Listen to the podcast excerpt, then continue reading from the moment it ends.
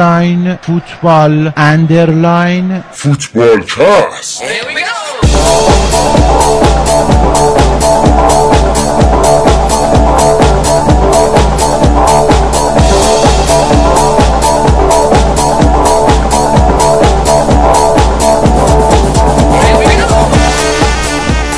سلام به همه، به فوتبالکست خوش اومدید. این صد و پنجاه و چهارمین قسمت فوتبالکست، پادکست فوتبال اروپاست که هر دوشنبه میاد بیرون و ما اینجا راجع به لیگ‌های معتبر اروپایی گپ و گفتگو می‌کنیم.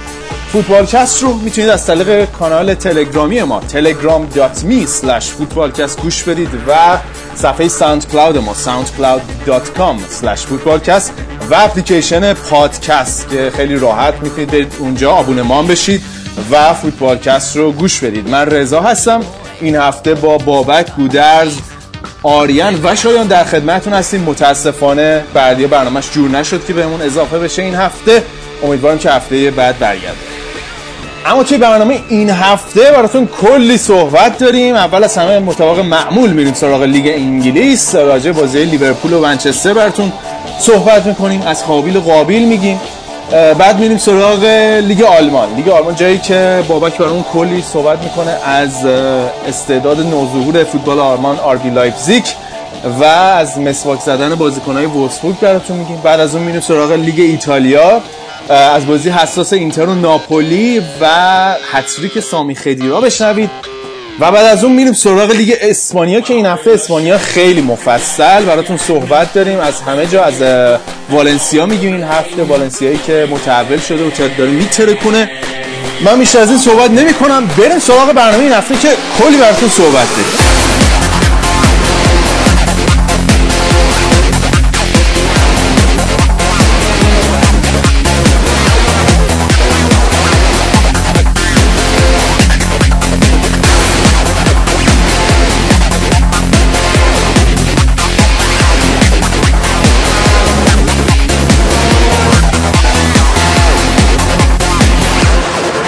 Feel ashamed again and again, nothing to give, no one to blame. بریم سراغ برنامه فوتبالکست این هفته. بچه‌ها اینجا هستن، بابک، آریان و گودرز. من اول از همه میرم سراغ بابک. بابکی که هفته پیش یه ذره مسئولیت مغزی داشت ولی این هفته با قدرت تمام برگشته به میادین. باباک جون چی شده بود؟ دچار کشیدگی مغزی شده بودی، عضلات مغزی. چطوری، خوبی؟ مرسی، خیلی ممنون. والا دیگه رضا جون شما که یه جوری حداقل صحبت میکنی که دیگه آبروی واسه نمونده، ولی من رفته بودم ورزش مغزی کنم، رفته بودم یه سفری، سفر روحی رفته بودم که خیلی سفر سازنده‌ای بود و سیر و سلوک با اینا دیگه. بله بله، خیلی تیول عرض که به واقعیت‌های وجودی جهان پی بردیم و از وجودمون لذت میبریم و خوشحالیم. حالا ما باید یه پادکست دیگه بزنیم راجع به مسائل بیشتر صحبت کنیم با هم دیگه، راجع کنه هستی بیشتر پی ببریم. آره. آره. بعضی موقعات رضا نمیدونم این برنامه فوتبالیه یا در مورد زندگی شخصی من نمیدونم والا. بعضی وقتا جنبه‌های شخصیش، زندگی شخصی تو میچربه، انقدر ماشاءالله جذابیت داره. ولی بریم از بابک عبور کنیم، بریم سراغ آریان. آریان هم اینجاست. آریان جون هفته پیش شما بحث برانگیز شده بودی، سندیکای اتوبوسرانی و رانندگان جاده‌ای ناراحت شده بودن از صحبتایی که کرده بودی. بیام وسط. من که صحبتی نکرده بودم. سلام علیکم. بابا این چرت و پرتایی که تو بعد از حرفای ما میزنی همینه دیگه. ما هر چی میگیم تو یه چیزی از تو آستین در میاری میگی. ضرب المثل ایرانی الان کار کن، به من گیر میده. حالا سوای این حرفا دمتون گرم، باز دو مرتبه جمع شدیم یه هفته دیگه، حالا بریم ببینیم چی میشه دیگه. البته آریان الان اول برنامه، آریان سر شلوغ توی بخش اسپانیا به همون اضافه میشه. اما بریم سراغ گودرز، یار غار خودم. چطوری، خوبی، چه خبر؟ الو رضا، صدای من نمیاد این هفته مثل که. چرا؟ نه مثل که صدات خوب نمیاد رضا. آقا من اگه باش اجازه بدین هفته دیگه م... میرسم خدمتتون. بازی های این هفته راجع به زیاد صحبت نکنیم. اگه راجع به لیورپول ماریبور میخواین صحبت کنیم من در خدمتتونم. آره اولین باره که این فصل لیورپول باخته گودرز اومده. البته واقعا میخواستم یه برنامه مسافرت بزنم. لحظه آخر بود. اگه بازی شنبه بود مسافرت رو میچیدم. البته من این نکته رو بگم، این فوتبال فانتزی یه خوبی که داره، حالا با تیم خودمون که میبازه مثلا اون طرف یه در واقع تو انگلیسی میگن یه سیلور لاینینگی داره، یه نقطه روشنی داره که مثلا اونجا بیشتر امتیاز میگیریم. این هفته گودرز تیم فانتزیش ترکونده بود، هریکینو گذاشته بود و کاپیتانش هم کرده بود، یه سی خورده امتیاز هم فکر کنم فقط طریق هریکین آورده، برای همین اومده این هفته، وگرنه اونم دیگه نبود دیگه فکر کنم هیچ انگیزه‌ای نداشت که بیاد. بذار اولیه سلام بکنم، سلام به همگی بچه‌ها و شنونده‌های عزیز. آره ببخشید بی‌ادبی شد. آره من قشنگ بازی لیورپول تاتنهام می‌دیدم، یه ششم می‌خندید یه ششم گریه می‌کرد از یه طرف، ولی خب آره دیگه آخر سر میگم این فانتزی با من یه کاری کرده که چون من کلا شخصیتی ام که خیلی به این چیزا معتاد میشم راحت و عملا دیگه تیمم فراموش کردم دیگه، به همون تیم فانتزی من الان بیشتر دقت میکنم. امروزا دیگه تنها نقطه امیدمون همون هریکین بود که حالا باید ببینیم آخر بازی هم منظم رسید همسترینگش یه تکونی خورد، بعد ببینیم واسه هفته دیگه میرسه به بازی منچستر یونایتد یا نه. خیلی جدی شد این اولش. آره حالا صحبت اعتیاد شد، بریم سراغ بابک. بابک چون بیا برنامه رو برادر من ببین ناکن اعتیاد همه مزاحه، اینا همه مزاحه. آره درست، مصرف درست ما که میدونیم تو ماراتون میدوی اصلا. آقا الان کانون هواداران آینه عبرت میان از همون شکایت میکنن چرا داره صحبت کنه هواداران آتقی و اینا. آقا حالا میخواین از بحثای تفریحاتی که من تو زندگی شخصی خودم انجام میدم بگذاریم بریم به فوتبال برسیم، بریم سراغ مرثیه گودرز. گودرز جون آقا چی شد وسط هفته؟ هفت تا زدید آخر هفته اصلا به فنا رفتیم. من بازی داشتم میدیدم این لوران خوب تیمتون شوهر داده، یعنی دو تا گل اولی که راحت تقصیرش بود و اصلا انگار نه انگار اصلا انگار تمرکز نداره تو بازی. آره من این هفته فهمیدم که بین ماریبور و تاتنهام یه تفاوتایی هست که خود کلوب نفهمیده بود فکر کنم. لابران که چند هفته پیش بود که توییت کرده بود که من پنج تا قرص باید بخورم قبل از هر بازی برای اینکه بتونم بازی کنم با درد و اینا، خیلی هم منت گذاشته بود سر لیورپول که حالا توییتش هنوز هستش که دیتمار هامان رفته بود ریپلای کرده بود بهش که تو پنج تا قرص میخوری که بازی کنی، من هشت تا قرص باید بخورم که بازی تو رو نگاه کنم قبل از هر بازی. گذاشته بود کاسه. و تو این بازی هم که دیدیم دیگه تو همون اول همون ده دقیقه رو به اول خب دوتا سوتی خیلی بدجور داد در مقابل هریکین، ولی حالا راجع به این میتونیم صحبت کنیم که لیورپول چند تا چند بار فرصت داشته که دفاعی وسطش جایگزین بکنه، دروازه‌بانش جایگزین بکنه که نکرده، که به نظر من این تقصیر یورگن کلوبه که تابستون تمام میوه‌هاشو گذاشت توی سبد رضا. آره. رفتن سراغ وندایک، درستش هم همینجوری باید باشه. رفتن سراغ وندایک، سه ماه وقت خودشون رو تلف کردن برای مدافع هفتاد میلیونی در صورتی که هیچ به فکر آلترناتیو نبودن که اصلا اولا معلوم بود که شاید این قرارداد اصلا انجام نشه و هیچ جایگزینی واسش پیدا نکرده بودن و به جاش رفتن پولشون خرج کردن، نوی کیتا رو برای سال دیگه خریدن، حالا اوکی اکسلرد چمبرلین رو چهل میلیون خرجش کردن در منطقه‌ای که پر از بازیکن ترافیکی بازی کنه. از اون طرف می‌بینیم که تاتنهام که تو این بازی انقدر عالی بود و بازی واسه وقت جلوی رئال مادرید رفتن مادرید و اونجوری بازی کردن، رفتن چهل و دو میلیون دادن داوین سانچز آوردن که همون موقع اومد توی تیم و تیمو بهتر کرد و بهشون هم این قابلیت داد که الان هم میتونن سیستم چهار نفره بازی کنن هم سیستم سه نفره میتونن بازی کنن تو دفاع و یه بازیکن جوون هم هست که قشنگ هفت هشت سال تو تیم هستش و تمام هدفهایی که پوچتینو میخواد اون تیم میتونه اجرا بکنه، تمام نحوه‌های مختلف بازی. و لیورپول میبینیم که رفته فقط توی اون منطقه مهاجم و هافبک تهاجمی و اینا خرید کرده، خرجشون رو کردن بدون هیچ نگاهی به خط دفاع و دروازه‌بان، که دیدیم که تو این بازی و تمام بازی‌های مهم که حالا تو چمپیونز لیگ یا بازی دیگه تو لیگ واسهشون مشکل ساز شده و بیشترین تعداد گل خورده خارج از زمین خارج زمین خودشون رو داشتن، توی زمین‌های حریف داشتن توی این فصل، حتی از کریستال پالاس بدبخت که اون پایین‌ها هم بیشتر گل خوردن خارج خونه. و به نظر من تنها کسی که میتونه واسه این قضیه جوابگو بشه یورگن کلوپ. توی این بازی هم کاملا مشخص بود که به غیر از حال این بحث پرسونل که صحبتش کردیم و قبلا هم خیلی صحبتش کردیم که تکراری شده، ما باید به ستاپ تیم برگرده نگاه کنیم. قشنگ ستاپ تیم، ستاپ اولیه تیم اونجوری که وارد زمین شدن از نظر تاکتیکی اشتباه بود در مقابل سیستمی که تاتنهام میخواست بازی کنه و دیدیم که توی این بازی اخیر بازی کرد.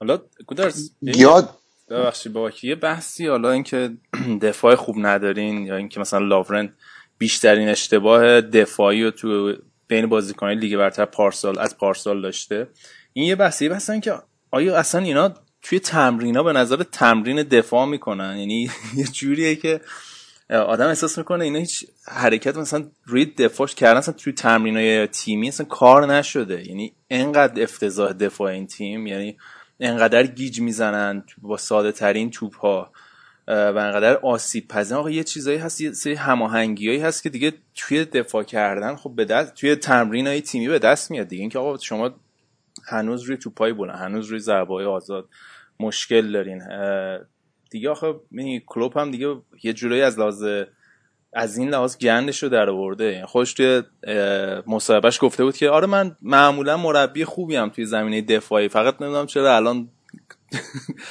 درست از آب در نمیاد. آره گفته بود یه کتاب میتونم براتون بنویسم و فلان و اینجا، دقیقاً مثل برندون راجرز دیگه. راجرز هم گفته بود دفاع کردن خیلی کار آسونی و اینا، ولی خب من نمیدونم دقیقاً این حلقه کجا گم میشه، چون خودش که میگفتش که ما تو تمرینات تمرین میکنیم، بازیکن‌ها هم دیدم جردن هندرسون بارها گفته که ما تو تمرینات تمرین میکنیم.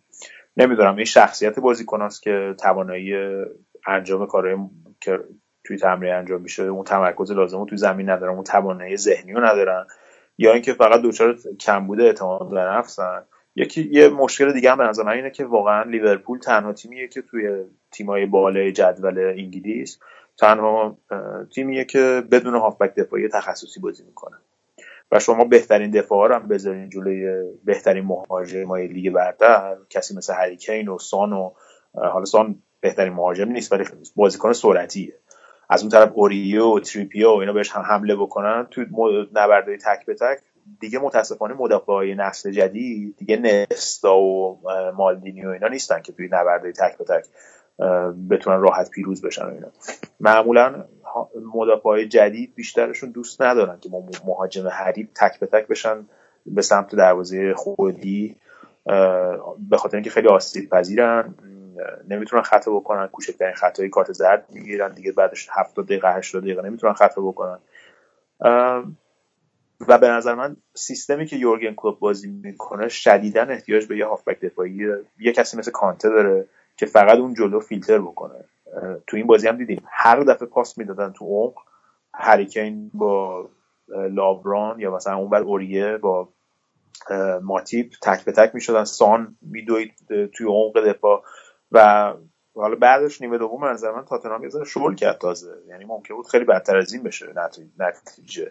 و درسته که لوریس هم خیلی تو پای لیورپول گرفت توی نیمه دوم به خصوص، ولی به نظر من نیمه دوم تاتنهام به اون صورت حمله نکرد، عقب عقب نشسته بودن و اگه می‌خواستن حمله بکنن اون دفاع لیورپول خیلی آسیب پذیرتر از این حرفا میتونه. یادمون نره تاتنهام تیمی بود که وسط هفته توی سانتیاگو برنابئو بازی داشت، یعنی شونه به شونه رئال مادرید داشتن می‌زدن تو اون بازی. آره دقیقاً همینو می‌خواستم بگم، یعنی حالا گودرزم هم اون بازی رو دیدی یا نه، ولی واقعا تاتنهام نشون دادش که به یه بلوغی رسیده توی اروپا امسال نتایجشون رو نگاه می‌کنی با سال دیگه مقایسه می‌کنی، سال دیگه واقعا ما این بحث رو می‌کردیم که تاتنهام اصلا شاید دلش نمیخواد تو دیگه قهرمانان بازی کنه، ولی من فکر می‌کنم که امسال خیلی خوب بازی کردن و رفتن تو سانتیاگو برنابئو هم یه امتیاز ارزشمند گرفتن که میتونه روز آخر خیلی براشون تعیین کننده باشه. آره قبل از این بازی خیلی جالب بود که خیلی توی مطبوعات مادرید مخصوصا مارکا و اینا که خب ارگان‌های رسمی باشگاه عملاً دیگه شیپورای باشگاه مادریدی هستن، خیلی راجع به هری کین صحبت کرده بودن که خود زیدان هم گفته بود که یه مهاجم کامله، جزو مح... کاملترین مهاجم‌های حال حاضر دنیاست، همه کار میتونه بکنه. خود همین روزنامه‌های مادریدی هم کلی تیت زده بودن و به نظر می اومد که حالا معلوم نبود که مثلا میخوان هندونه زیر بغلش بذارن قبل بازی که اینو جب زده بکنن یا اینکه هواییش بکنن که مثلا ما دنبالت هستیم و اینا، ولی به نظر من نفر اصلی که از این بازی اومد بیرون هری کین نبود. حالا هری کین میتونیم راجعش صحبت کنیم که مثلا خیلی خوب کار کرد تو این بازی، ولی نفر اولی که با بیشترین اعتبار از این بازی اومد بیرون پوچتینو بود. یعنی پوچتینو با سیستم تیمی که چید و نفراتی که چید واسه این بازی، خودش میگه میگه افرادی که توی تاتنهام بودن وقتی ترکیب تیمو دیدن گفتن what the fuck چیه گذاشتی یورنته رو از کجا آوردی، مثلا هری وینکس رو بخوای بذاری تو مادرید، یادتون باشه برندون راجرز سپس پیش بود که همه ترکیب اون بازی رو ذهنم آره آره اولا از قبلش گفت ما باختیم و اون بازی رو ولش کن بعد مثلا ببینیم چی میشه، و تو این بازی دیدیم که یورنته چجوری لینک اپ پلی کرد، مخصوصا دو تا موقعیت آخر بازی، یه دونه برای اریکسون ساخت یه دونه برای هری کین که نتونستن گل بزنن که موقعیت که ممکن بود نتیجه رو حتی ببرن. هری وینکس یکی از بهترین بازی‌ها بهترین هافبک‌های زمین بود تو این بازی و این هفته اروپا کلا هری وینکسی که هفته پیش تا اولین بازی ملیش واسه انگلیس کرد و پوچتینو بارها اینو نشون داده که بازیکن جوون میتونه خیلی راحت بیاره بهشون شخصیت بده، بهشون اعتماد نفس تو این بازی‌ها بازی بکنن. فکر کنم یازده تا از پانزده تا بازیکنی که توی دو سه سال اخیر اولین بازیشون برای تیم ملی انگلیس انجام دادن از تاتنهام اومدن و توی این بازی هم دیدیم قبل از قبل از بازی هم ازش پرسیدن که شما میری بارسلون یا نه، خیلی سوال پیشش کرده بودن، بعد خیلی حرف جالبی زده بود، گفته بود که ببین من ممکنه به زنم دروغ بگم ولی به شما هیچ وقت دروغ نمیگم من من هیچ وقت بارسلون نمیرم، نمیتونم برم به خاطر اون سابقه اسپانیایی دارم. آره و عملا به نظر من یک تستی بود برای پوچتینو برای بعدن که بره به رئال و فکر کنم این هدلاین بزرگ این بازی بود بیشتر. هم پوچتینو هم هری کین میگن من آره اخبار زرد من میخوندم یه جا که زین پرز زنگ زده شخصا قیمت گرفته، گفته حالا چند یه قیمت چند ولیه به ما بدین. آره مثلا ولی قبول دارین ولی خب بگو رضا ولی قبول دارین که الان هری کین آماده ترین فوروارد اروپا است یه جورایی؟ ببین من الان شخصا دو تا بازیکن توی ذهنم به نظرم آماده ترین بازیکن‌های آماده ترین آخه بعد مسی هم در نظر بگیر، مسی خیلی آماده است. حالا شماره نه بدید دیگه فوروارد. به عنوان آره مهاجم مرکزی سنتی. آره واقعا هری کین الان ستاره بیچون چرا لیگ برتر و شاید فوتبال حال حاضر دنیاست. میتونم بپذیرم حرفتو. گفته بودن که شاید بیل و مودریچو بدن به تاتنهام برگردونن که اینو بگیرن چه میگن جود بازیای پرزاره. آخه بیله خوش قیافه مش قیافم خیلی نیست، یعنی به اون اون چارچوبی که این پرز دنبالشه بچه خوشگل ماشین اینا خیلی نمیخوره. پرز دنبال چارچوب بچه خوشگله. نه جدی میگم مثلا اینا حالا بحثشو کردیم تو رئال تو فقط لازم نیست فوتبالیست خوب باشی، باید خوشقیافه مشقیافه باشی، همچین اینجور چیزا مهمه تو مارکتینگی که ذهنشونه خب موثر هم هست تا حد خیلی زیادی. توماس گراوسن واسه همون گرفته بودن دیگه. آره رابسه اوه. ببین مثلا رونالدینیو هیچ موقع توی رئال بازی نمیکنه، رئال میره بکامو میخره، میدونی یه یه واقعیته. حالا پرز خیلی اینجوریه، خیلی دنبال مارکتینگ و آره اینجور ساید کامرشیال قضیه و اون چیزای تجاریش، چند تا پیرم بفروشیم و چند تا تبلیغ از روش در میاد. خب آقا میگم حالا تا بحث همین این بحث پول و اینا شد، بریم سراغ چلسی و تیمی که از بحران در اومدم این هفته. رضا جونو چهار تا زدید، این باتشوایی شد فرشته نجاتتون مسی که آره واقعا بحران در اومد توی یه هفته پنج تا گل خوردین. خیلی از بحران در اومدین.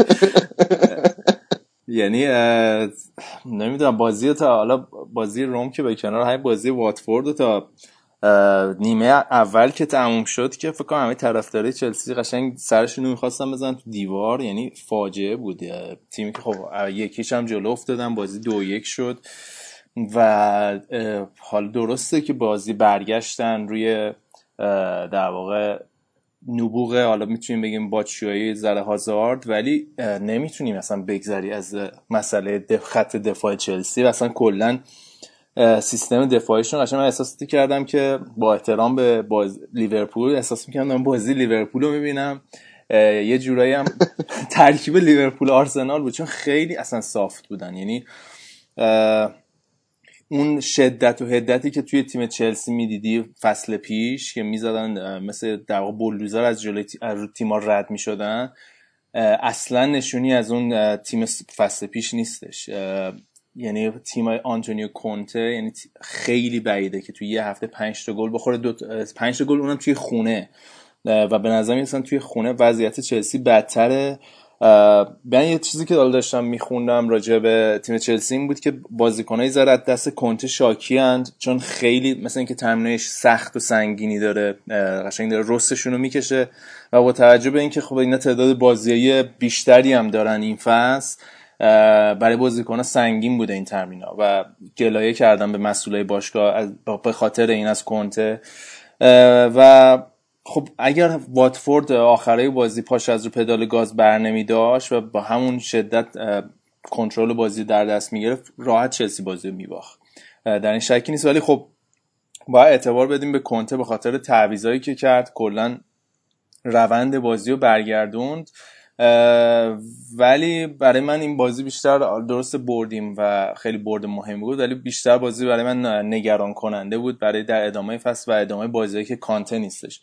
چون هم گل دوم واتفورد رو نگاه کنید، توپی که باکایوکو لو میده رو نگاه کنید، یعنی خیلی آماتور بود، خیلی افتضاح بود و به نظر من نشون داد که باکایوکو هنوز پختگی لازم برای در دست گرفتن میانه زمین چلسی نداره. اگه کانته کنارش نباشه اونقدر اون عمل کرده کافی و لازم رو نداره، و روی گل دوم خیلی ساده لاحانه عمل کرد. حالا درسته روی گل چهارم موثر بود، روی توپی که قطع کرد و باتشویی داد، ولی نگران کننده است و من برام عجیبه که چرا مثلا کانته از دیوید لوئیس تو پست هافبک دفاعی استف... استفاده نمیکنه، یا مثلا چهار دفاعی تیمو نمیچینه، چون با این سیستم چلسی به مشکل میخوره جلوی تیمای قوی تر. مطمئنا به این راحتی هم از بازی بر نمیگردن. آره حالا البته من بازی که رضا میدیدم واقعا حق واتفورد ببره، یعنی حتی بازی مساوی هم حق واتفورد نبود، حق واتفورد ببره. خیلی موقعیت داشتن و خیلی گل نزدن، موقعیت صد درصد ریچارلیسون جلوی دروازه از دست داد، یعنی کاملا ممکن بود داستان اون بازی عوض شه. و همینجور که رضا میگه به نظر من رو تعویضاشو، یعنی تعویضای مارکو سیلوا جواب نداد، چون پررام مصدوم شد رفت بیرون و دقیقاً از همون ناحیه باکایوکو اون هدو زد که مج...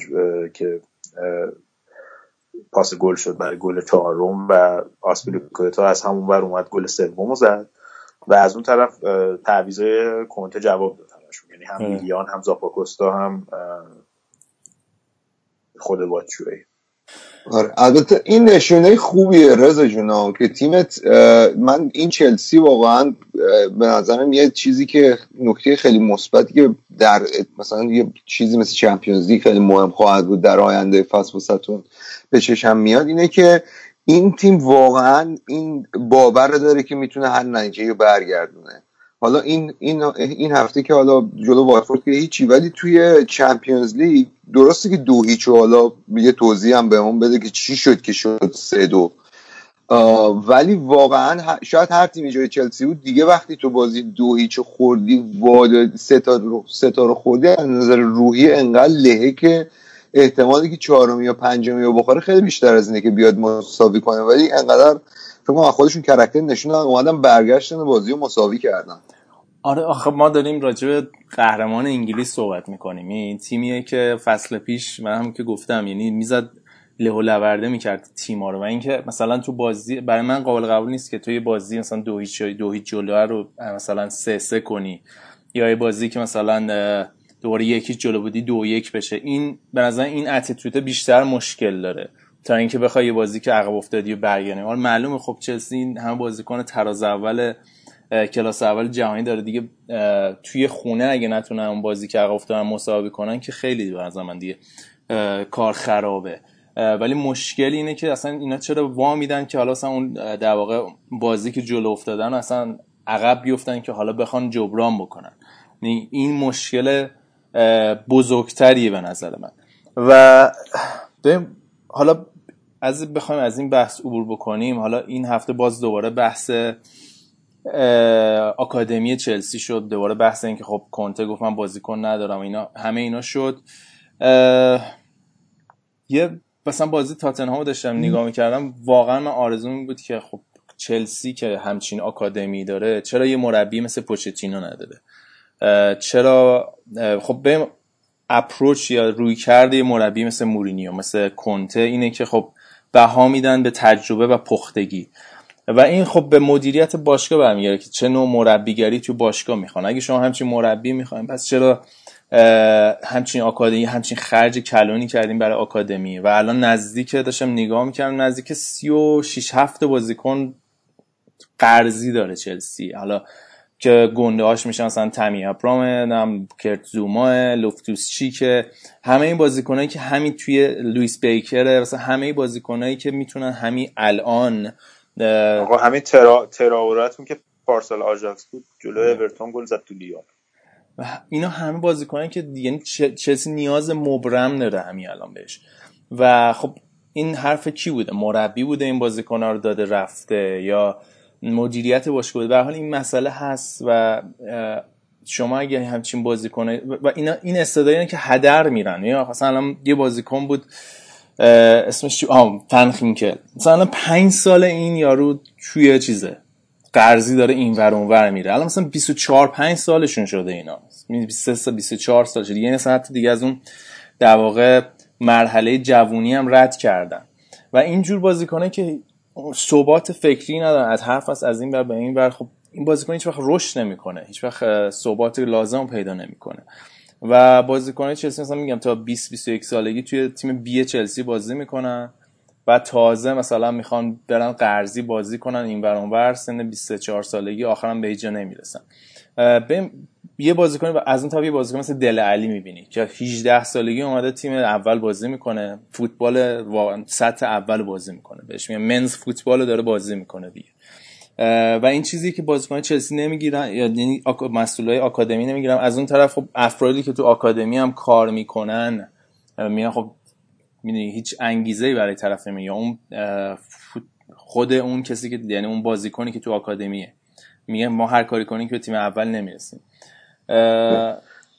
و این یه نگاه میکنه به کوین دی بروینه، یه نگاه میکنه به کوین دی بروینه میگه من اگه الان اگه مثل کوین دی بروینه هم باشم که به نظر من الان آره به بازی نمیرسیم، که من حالا دی بروینه رو بهش میرسیم ولی به نظرم الان بهترین فوتبالیست حاضر فوتبال دنیاست به نظر من. حالا رضا یه بحث تو این زمینه بکنیم، اینه که یعنی رویکرد باشگاه چلسی با تاتنهام فرق داره. باشگاه چلسی باشگاهیه که دنبال اولا مربیای نتیجه گراه همونجوری که خودت گفتی، و دوم اینکه مربی تو اونجا وقت نداره که بخواد به جوونا میدون بده. یعنی اون وقتی که تو تاتنهام به پوچتینو میدن که سه سال حالا بیاد اولم نشه مهم نیست، جامم نبره مهم نیست، ولی بازیکن‌ها مثلا بیان پخته بشن، اون همچین چیزی میبینیم که الان کنته با دو تا نتیجه بد یویی تحت فشار بود و صحبت این بود که الان هفته دیگه ممکنه بره میلان. می‌دونی یعنی اون بحث اینه که روی کرده باشگاه چلسی از قدیم هم همینجوری بود. من یادم از وقتی بچگی بودم، یادته که مثلا ویالی بازیکن بود یهو میشد مربی، بعد مثلا شش ماه بعدم اخراج میشد، بعد گلیت میومد مثلا. بعد همیشه یعنی باشگاه چلسی این تو دی ان اش بوده. یعنی به نظر من اون موقع بهترین مربی که داشتن گره هادر بود که خب رفت بچانسی آوردن، رفت تیم ملی و دوچار بلبشو شد چلسی.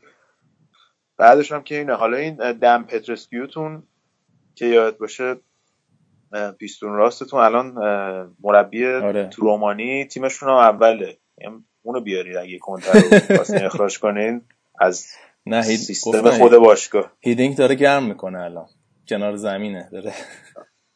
هیدینگه تا کنم بین دو نیمه بازی واتفورد اینا قاطی کرده مثلا بعد از اینکه باتشوهای گل زده بود تلویزیون ملویزیون رو زده روشی کنده بود.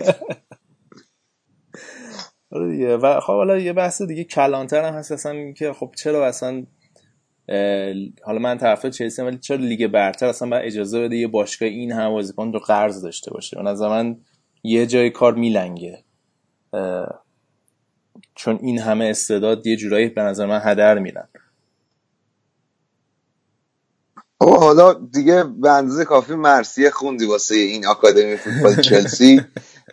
فکر می‌کنم بریم سراغ اون یکی تیمت منچستر یونایتد که زیرپوستی دوست داری. آره زیرپوستی طرفدار اونی ولی در ظاهر خدا نه دیگه. هری کین آوردم تو تیمم، هری کین آوردم دیگه تو تیم فانتزی هفته دیگه هم کاپیتانش. رضا رضا آقا منو تو باید بشین با هم صحبت کنیم. جدی میگم بگو ما چند سال هم دیگه میشناسیم. زیاده زیاد هجده هجده داره. خب پنج سال هم هست داریم فوتبال کست می‌سازیم. خب خب تو چرا یه بازیکن از لیورپول تو تیم فانتزی نداری؟ خجالت می‌کشی واقعا. آقا ما هم همونایی که داریم و می‌خوایم رد کنیم بره. یعنی به خدا میگم یعنی فرمینیو هر هفته میگم خدایا من چرا هشت و نیم میلیون دادم پول این صلاح آشورا بابا گرونه. یه صلاح یه صلاح یه صلاح خوبه. آره من می‌خواستم صلاحو بگیرم دیدم گرونه گفتم برو بابا صلاح ندیدی. من آقا ولی فکر می‌کنید الان خود مورینیو و لیندلوف داره چیکار میکنه این هفته؟ توی مصاحبه مطبوعاتیش گفته بود که یعنی کل تیم مقصرن. یعنی گفتش که حالا درست اشتباه فردی بوده ولی توی کانتکست بازی اگه نگاه کنیم این اشتباه قابل پیش بینی بوده، ولی خب نشون داد که چرا بهش بازی نمیداده دیگه تو کل فصل. و یه دونه موقع... موقعیت هم که به دست آورد طبعا خیلی کمکی نکرد به اینکه بتونه اعتماد مورینیو رو جلب بکنه. و هفته عجیبی بود، یعنی واقعا من انتظار داشتم که جلوی هادرسفیلد تیم تازه صعود کرده بیاد منچستر یونایتد و ببازه، و هادرسفیلد هم واقعا مستحق برد بود، واقعا خوب بازی کردن. و منچستر یونایتد چی بود؟ فس بود یا بی فس؟ همون بی فس بود دیگه، درستش هم بی فس. البته وسط هفته کلکلی ریزی هم خودمونیو با کنته کرده بود که گفته بود من راجع به مصدومیت و اینا اجازه صحبت نمی‌کنم هیچ وقت که نق نمیزنم و اینا. بریم یه چند نمونه از نق نزدناش رو بشنویم بعد برگردیم. I never speak about injuries. Other managers they cry they cry they cry when when some player is injured. I don't cry. No, but we are in trouble. We are in trouble. We are very unlucky.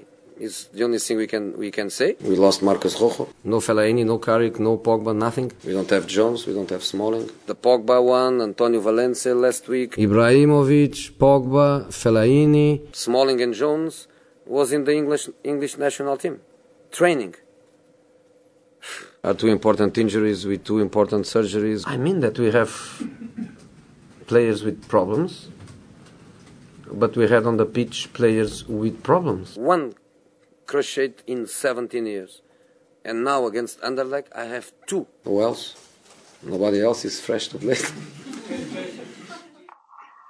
آقا حالا اینا البته این هادرسفیلد بنده خدا از هزار و نهصد و پنجاه و دو منتظر بودن این منچستر یونایتد رو ببرن. اولین باخت فصل خوزه بود فکر کنم. الان یه فضایی ایجاد شده که دیگه حالا باید ببینیم این منچستر یونایتد که این فصل دیدیم چجوری بهش پاسخ میده دیگه. اولین شکست فصلش رو دیدن.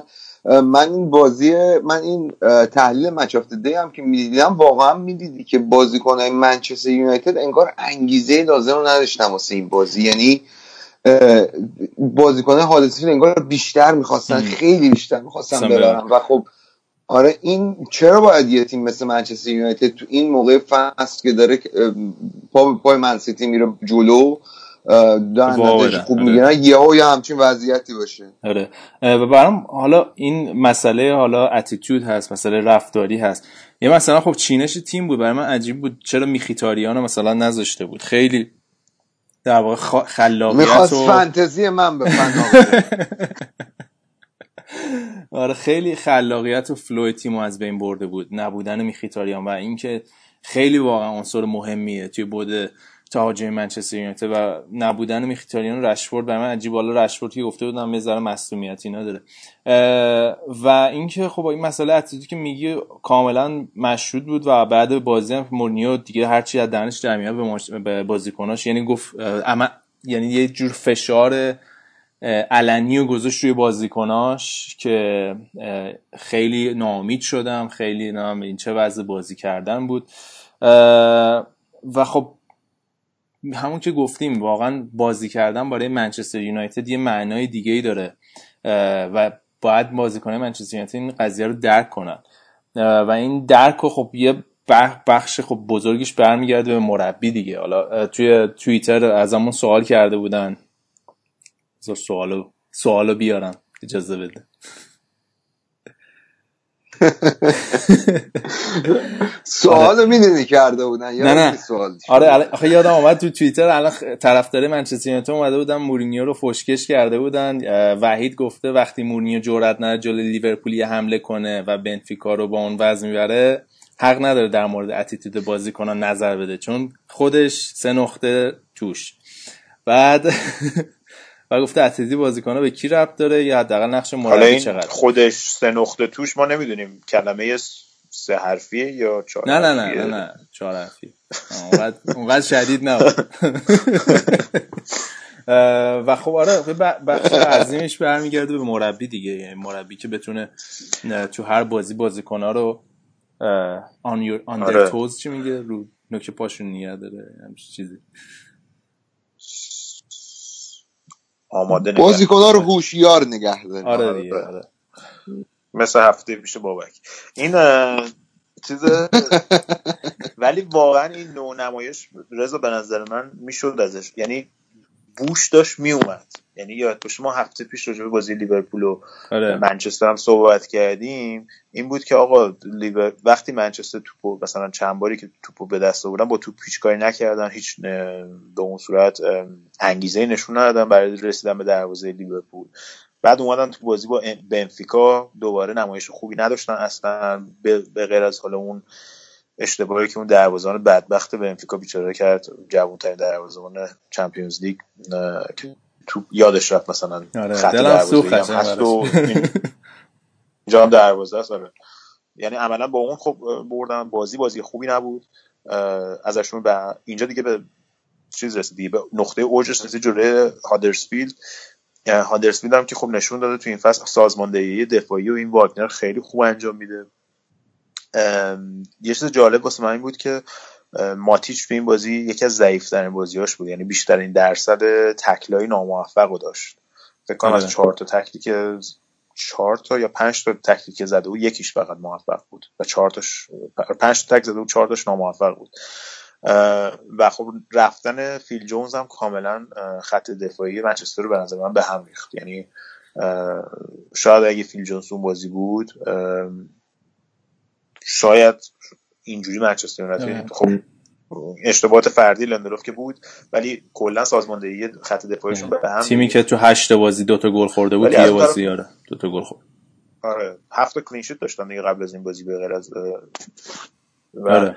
این بازی رو باختن. حالا مهمترش به نظر من بازی بعدی بازی با تاتنهامه هفته دیگه توی خونه، چون توی خونه خودشون تماشاگرها این انتظار رو از منچستر یونایتد دارن که اولا که از این شکست برگرده، دوم اینکه بازی دفاعی که جلو لیورپول انجام دادن توی آنفیلد رو دیگه نمیتونن توجیه بکنن، توی اولد ترافورد انجام بدن و خیلی جالب میشه این بازی که ببینیم نبرد این دو تا تیم چی میشه و خوزه مورینیو باز میکنه حالا که پنج امتیاز خودتون با من سیتی یا نه، چون اولا حریف مستقیم هم امتیاز هم هستن دیگه تاتنهامو و حالا ببخشید بابا فقط تا این مطلب است دقتم کردین که خب هفته قبل لیورپول منچستر یونایتد با لیورپول بود و این هفته تاتنهام با لیورپول و این در واقع تفاوت رویکرد دو تا مربی به این بازی خیلی این هفته تو چشم می‌زد. یعنی پوچتینو نشون داد خب دفاع لیورپول چقدر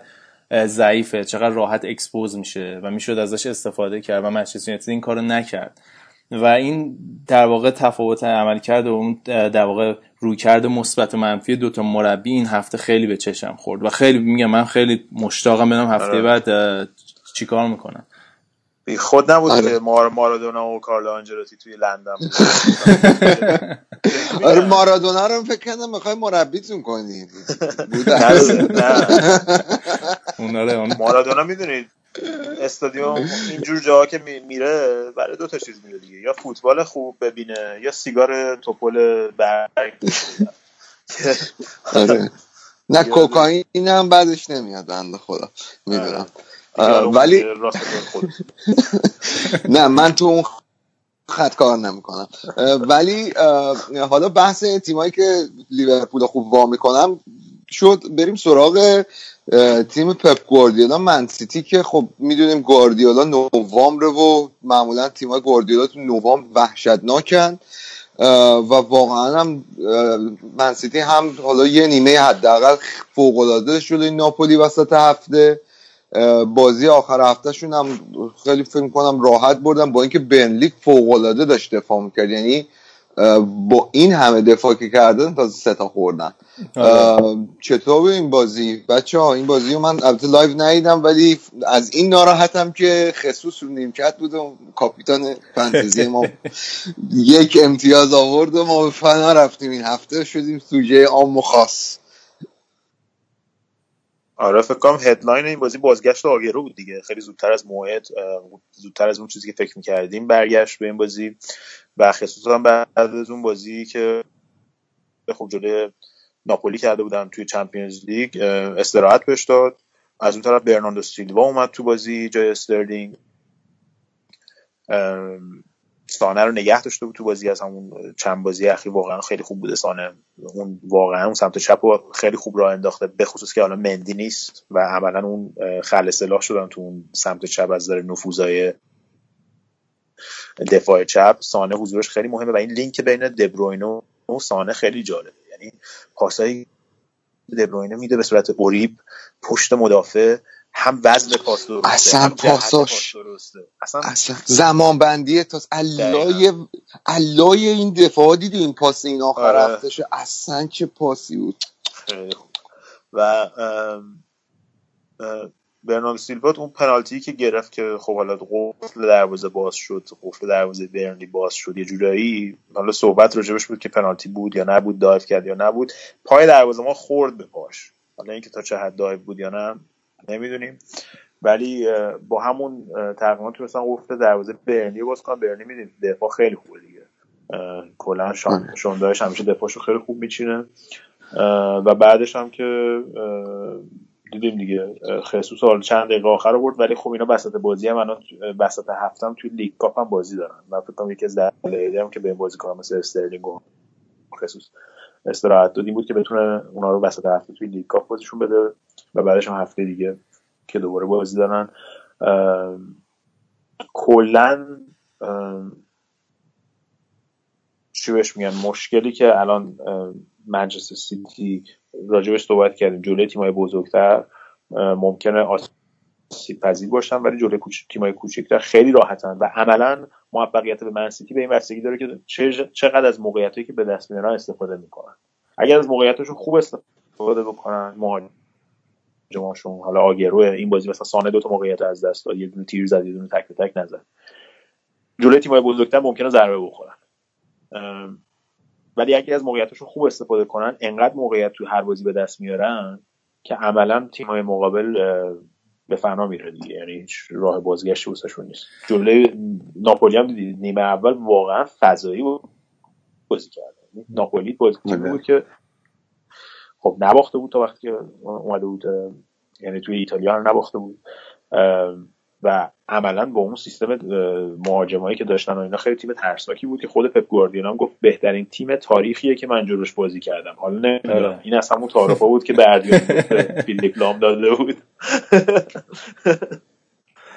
یا اینکه من من بعید می‌دونم که این بهترین تیم تاریخی بوده که جلوش بازی کرده باشه. ولی حالا تو اون بازی هم نیمه دوم یکم شل کردن و تعویضی که ساری انجام داد فکر کنم تونست ناپولی رو برگردونه به بازی. ولی خب منسیتی الان خیلی وضعیتش خوبه، یعنی هیچ نمیدونم واقعا راجع به چیش باید صحبت کنیم به غیر از اینکه تعریف بچه. حالا در ادامه بحث‌های هفته پیشمون راجع به منچستر سیتی، حالا بودرز هفته پیش صحبت کرد که گفت حالا گواردیولا بازیکنایی که میخره حالا باید بازیکنای باهوشی باشن و اصلا کلا دلیل موفقیتش خریداش نیست. ببخشید رضا جون زنده ای؟ نه اصلا هدفون افتاد دستم خورد به هدفون پرت شد دیبا. نه چی میگفتم؟ میخواد نکته که میخواستم بگم اینی که فوتبالی که حالا گواردیولا بازی میکنه، مطلبی که اگه ببینیم مسئولای بایرن هم بهش اشاره کردن، این وقتی خب تیم مثل بایر مونیخ که قبل از گواردیولا مربیای مثل فنخال یوپانکسش اصلا عادت داشتن به اون فوتبال پوزیشنال یا مالکیت توپ بالا، یا توی بارسلونا که اصلا اساس این نوع فوتبال ریخته شده بود، بازیکنای با... مسئول بایر میگفتن وقتی گواردیولا اومد ما احساسی که داشتیم این بود که ما داریم مثلا یک زبان تازه یاد میگیریم، انقدر نوع فوتبال و تاکتیکی که به تیم میورد پیچیده بود که زمان می‌بردیم بازیکن‌ها اداپت بشن. و دقیقاً همین قضیه توی منچستر سیتی هست. الان این تیمو نگاه کنید، بازیکنایی که خریده، حالا درست کال واکر و توی دروازه خیلی ایمپروو کردن تیمو، خیلی بهبود بخشیدن، ولی بازیکنای فصل پیشن که دارن میترکونن. یا مثلا همین دیوید سیلوا که این فصل شش تا پاس گل داده، به اندازه کل فصل پیشش الان پاس گل داده. یا مثلا خود سانه، خود سانه یا خود کوین دی بروینه، یعنی بازیکنایی که توی سیستم گواردیولا دارن رشد پیدا میکنن و گواردیولا بالاخره داره اون پایه ریزی داره میکنه. منچستر سیتی جدید پایه های فوتبالی که قبل وجود نداشت و فاز پیش که خودش گفته بود شما هیچ ایده‌ای ندارین که چقدر سخته که یه چیزی از پایه بسازی و الان به نظر میسته به میوه، یعنی به درختش داره میوه میده دیگه. البته یادتون باشه گواردیولا به عنوان مربی که سه سال مربی تیم مورد علاقه من بود، گواردیولا تیماش این موقع فصل همیشه فوق‌العاده‌ن و حالا این ممکنه لیگا واسهشون ببره، ولی در زمینه چمپیونز لیگ باید دید که این تیم توی روزهای آخر فصل وضعیتش چیه. آره ولی خب تا اینجای کار تعداد گلی که زدن به نسبت تعداد بازی که داشتن یه تعداد عجیب غریبیه که تو لیگ و انگلیس تا حالا از هزار و هشتصد و نود و چهار که اورتون اون موقع بوده این تعداد گل نزدن توی مثلا فوتبال با کچلوار بازی می‌کردن. آره خیلی در این حد بگم که دروازه اون موقع چیز نداشته، تیر بالا نداشته، دروازه راگبی بوده. داوره میرفته نگاه میکرده تشخیص میداده، مثلا بچه که بودیم بازی میکردیم مثلا آجر میذاشتیم میگفتیم نه مثلا تو باز رو آجر رد شد گل نشده، اونجوری بوده.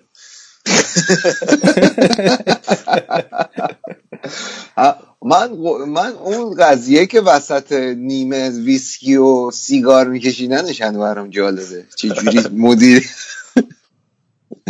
مرد بودن دیگه. یک جک چارت جک چارتون داره وسط جکی چارتون برادر همین سر بابی چارتون توی لیدز بازی میکرد، ولی لیدز یا خیلی لش و لوش بودن کلا که اون موقع.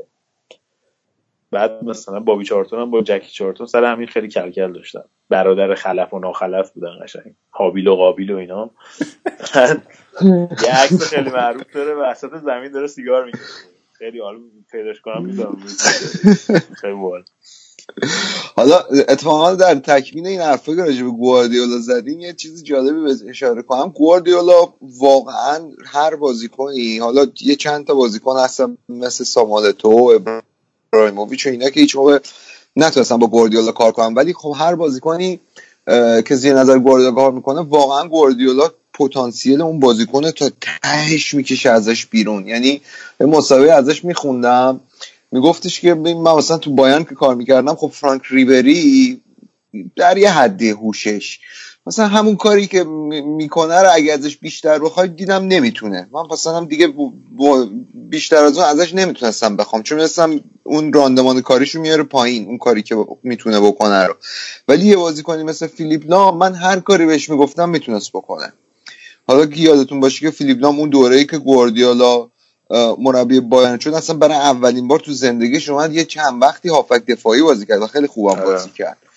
آه آه حالا این بحث رو بخوایم ببندیم، خب راجع به سیتی همیشه حرف زیاده. یه آماری که میخوندم آه جانم نه بگو تو آمار تو بگو بعد من بگم.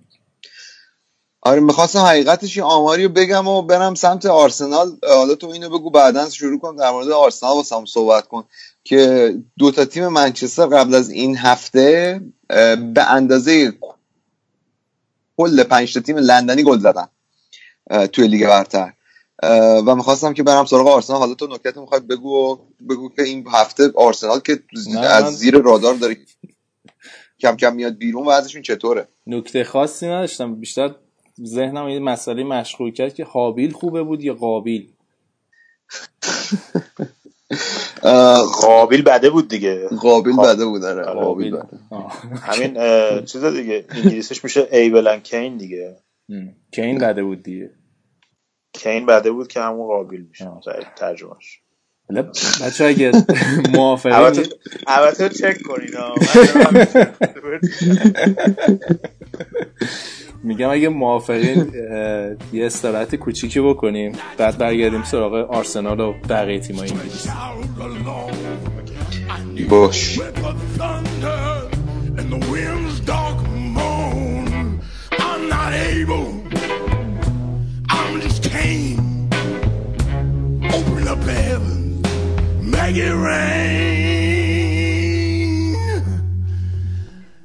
I'm close to heaven.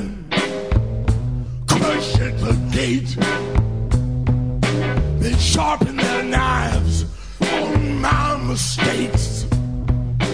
It's the same old world, but nothing looks the same. خب آقا بریم سراغ آرسنال.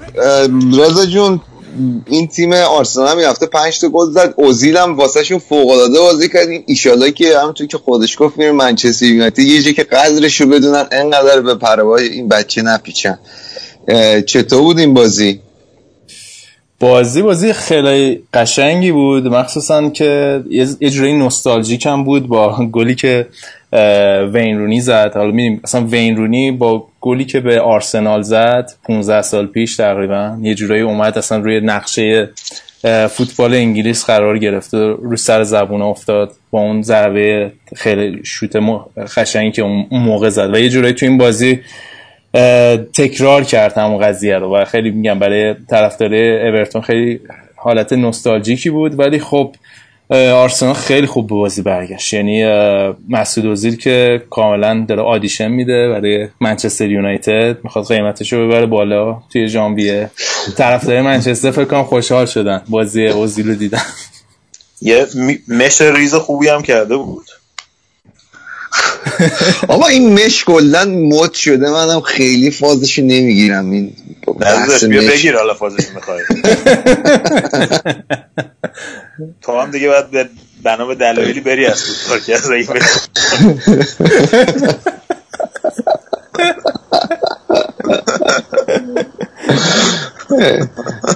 نه ولی من نمیدونم این شد معمولا قبلا هم میرفت پیش این سرمونی تورکای لندن قشنگ تابلو بود، هندونه میذاشتن بغلشو میزدن احتمالاً چیزش. آره چون فکر نمی‌کنم پیش تورکا بخوای بری روش بشه بگی آقا مثلا مش ریز بسام بزنیم اونجوری و اینا. فکر کنم عوض کرده سلمونیو. خب بریم بریم صحبت این هفته ببینیم کدوم سندیکا و گروپ چیزو از خودمون میرنجونید گودرز جون.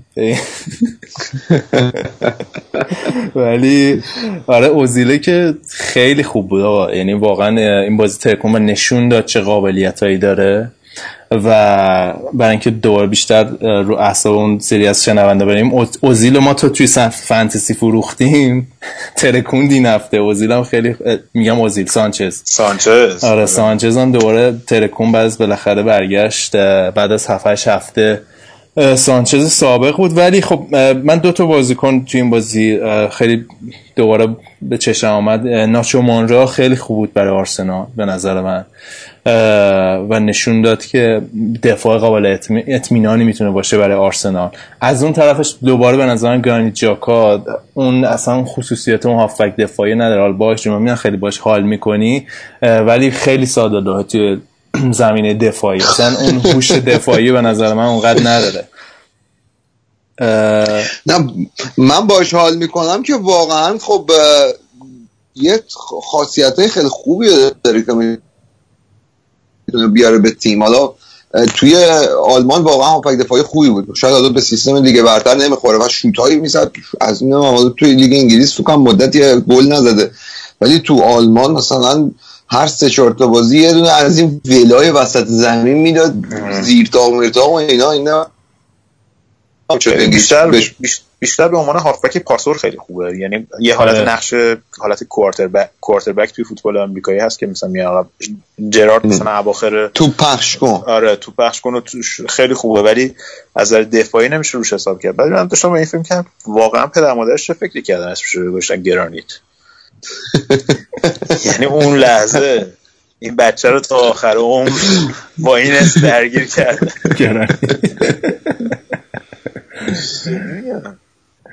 یه شاگرد دارم اسمش چیزه کلئوپاترا سوکراتیس، کلئوپاترا سقراط اسمش، فامیلی سقراط اسم کوچیکش کلئوپاترا، اسم وسطش مثلا کاماسوترانیس احیانا مثلا او اصلا این پدر مادر واقعا چرا رو اسما دقت نمی‌کنن، اسمایی که میذارن چه میگم دقت کنید دیگه. آره آقا این این مربی اورتون آره حالا این مربی اورتون رونالد کومن ننداختن بیرون هنوز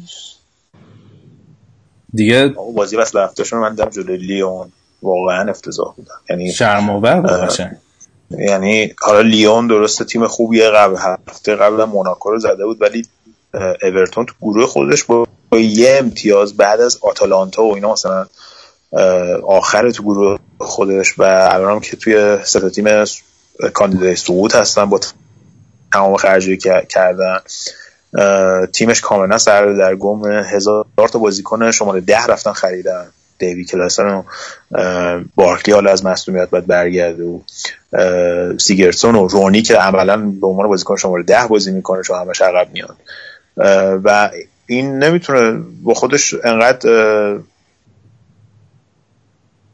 چیز نداره، اون چی بهش میگن روشن نیست براش که دقیقاً تاکتیک تیم چیه. مثلا شما اگه سیگرسون رو می‌خرید که پنجاه میلیون واسش پول دادین باید دیگه سیستم تیم رو روی اون بچینین، یعنی اون باید بازیکن شماره دهتون باشه. عملاً می‌بینه که تو فاز تهاجمی خیلی مشکل دارن. حالا این بازی به نظر من دفاع آرسنال بهشون لطف کرد واقعاً، یعنی اون توپو که خب ژاکا از دست داد، گل دومم واقعاً تمرکزشون رو از دست دادن، یه جوری هدیه دادن بهشون. میشه گفتش آن... که نه الان ولی فریدون آدم صبوریه ها، فریدون دیگه آخرشش میخندید خودش داشت میخندید. حالا صحبت این شده که خب الان مربی بیکار چند هست دیگه، شاید مثلا برن دنبال حتی کسی مثل کارلو آنجلوتی صحبت شده که بعد ببینیم که کدوم تیم لیورپولی اول مربیشون عوض میکنه این فصل. اینم بگیم آقا این پیکفورد نبود فکر کنم اوایل اصلا نیمه اول تمام شده پنج تا اصلا پایین بودن، پنج تا خورده بودن، یه سری سیوای خیلی خوب خوب داشت پیکفورد، از تنها فکر کنم معدود خریدای خوبشونه که داره جواب میده.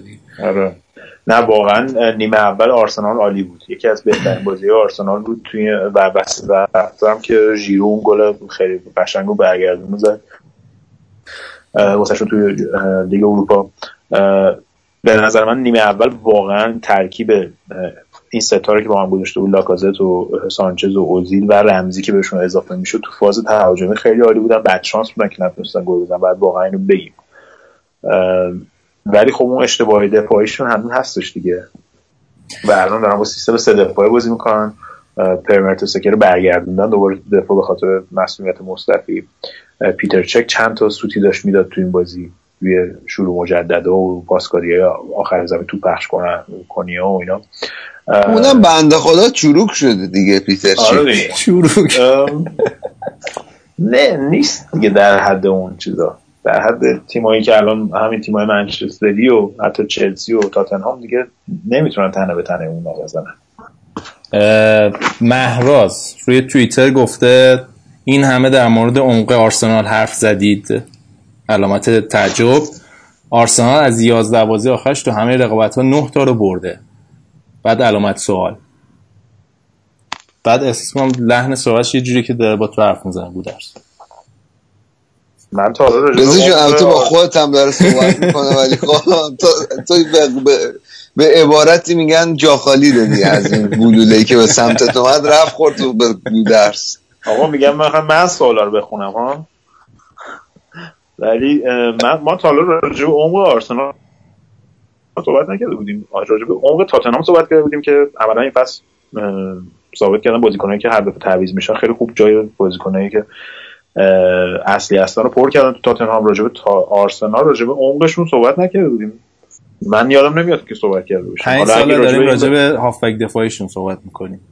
آره پنج سال داریم راجع به هافبک دفاعی و دفاع وسط صحبت میکنیم. حالا اه اه میتونیم راجع به این صحبت کنیم که آره توی یازده تا بازی اخیر نه تا بردن ولی باخته خیلی بدی داشتن این فصل، جلوی استوک مثلا. و خب چند تا از این بردام تو لیگ اروپا بوده که حریفای به اون صورت شیشتونگی نیستن نسبت به لیگ برتر، اما تو لیگ برتر می‌بینیم الان الان فعلا پنجمن ولی از منچستر سیتی چند امتیاز اختلاف دارن؟ نه امتیاز. زیاده. فکر کنم نه امتیاز اختلاف شونزده و بیست و پنج. آرسنال شانزده شانزده و بیست و پنج، نه امتیاز. آره نه امتیاز اختلاف دارن بعد آره. از نه تا بازی به نظر من ایدئال نیست. آره منطقه حیاتی این حساب بکنی که انز چلسی امتیاز دارن، اینم بعدا نظر بگیریم ها. رضا جون آرسنال انز چلسی امتیاز داره، ما تیم بحران زده است، آرسنال عادیه.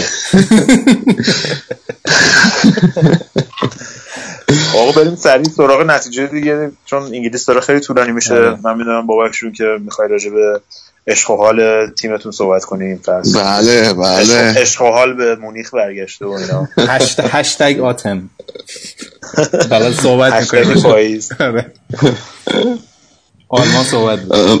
خب. آره ولی حالا سایر نتایج بگو تا بحثتون منحرف نشده.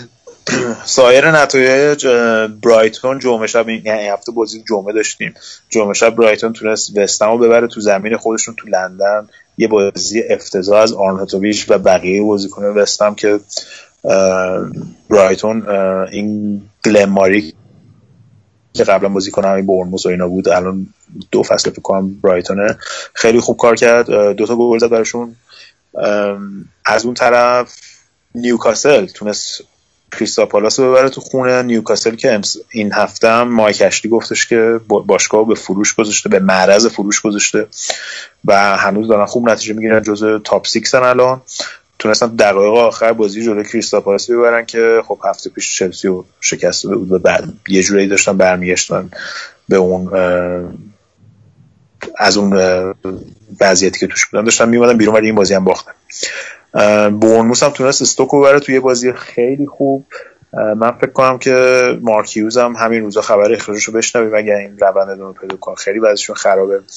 لستر سیتی هم که گرگ شکسپیر رو اخراج کردن وسط هفته. الان مارک اپلتون که قبلا مربی آکسفورد یونایتد بود الان شده، یعنی اومد اومد شد دستیار شکسپیر و شکسپیر که الان اخراج شد فعلا به طور موقت مربی لستر. تو این بازی هم مارس خیلی خوب کار کرد. اوکازاکی هم که مثلا همیشه خوب بود تونستن سوانزیو ببرن. ساوثهمپتون هم تونست یکیش وست برومو ببره. گل ساوثهمپتون حتما حتما بهتون پیشنهاد میکنم ببینین، گل بوفالو که تقریبا هفت هشت نفر رو دریبل زد و یه شوت ردیف کن اونجا دروازه. اسم بوفالوه؟ بوفال آن بوفال الان از سندیکای دامداران میان به اون یه چیزی میگه گافچرونان تگزاس. مگه اینکه از سندیکای بوفالوها بیان مگه چی سرخپوستای آمریکا مثلا رو توییتر میان که توهین کردید به بوفالوها، روح بوفالوهای. بازی دیگه هم که امروز بود دیگه، هم اورتون و آرسنال و تاتنهام و لیورپول وسط هفته، ولی بازی لیگ کاپ هست، بازی مهمی هم هستش. هم استی بازی داره، هم چلسی، هم منچستر یونایتد. منچستر یونایتد با سوانزی بازی داره که بعد ببینیم چی میشه دیگه.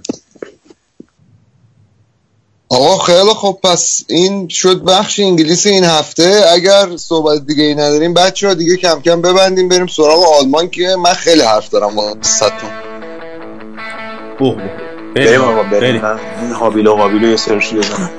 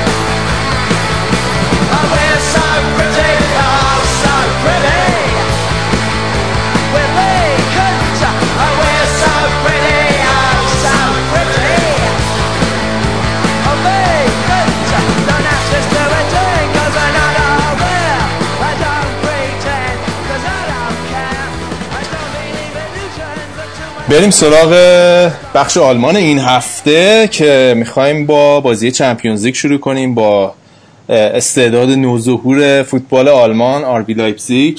باباک بیا بگو برام صحبت کن. لایپزیگ مثل این که کم کم داره عادت میکنه به اینکه هم توی چمپیونز لیگ و هم توی بوندسلیگا بازی کنن، نتایج خوبی هم گرفتن به نسبت. آره رضا، واقعا فکر می‌کنم که این چهارشنبه و یا سه‌شنبه یادم نیست، ولی این وسط هفته تولد یه قدرت جدید رو توی فوتبال اروپا شاهد بودیم. البته نه اینکه قرار باشه بیان این فصل مثلا نتایج فوق‌العاده‌ای بگیرن، ولی خب با توجه به این سیستمی که ردبول داره و این سرمایه‌گذاری بلندمدتی که کردن، اولین برد تاریخ لیگ قهرمانانشون جلوی یه تیمی که خب خودش هم سابقه قهرمانی داره، هم بالاخره تیم پرستاری هم هستن. فقط من به این حد اشاره کنم که ایکر کاسیاس دروازه‌بان ذخیره این تیمه و تونستن توی دوباره بدون نبود تیم ورنر بیان و یه بازی خیلی خوب ارائه بدن. و خب البته بماند که هنوزم یه خود تو ساختار دفاعیشون توی چمپیونز لیگ خوب عمل نکردن، ولی واقعا خیلی خوب بازی کردن. یعنی شاید حقشون این بود که این بازی چهار پنج تا گل بزنن. این کوین آگوستین فوق‌العاده داره این روزا واسهشون بازی میکنه. من نمیدونم تیمو ورنر اگه به فرمش کاملش برگرده کار سختیه که اینو بخوان بشونن و نیمکت. باید یه سیستمی یا به خصوص الان بوما و امیل فولدرگ هم هستن و بین این چهار تا سه تا رو معمولا میتونه بازی بده.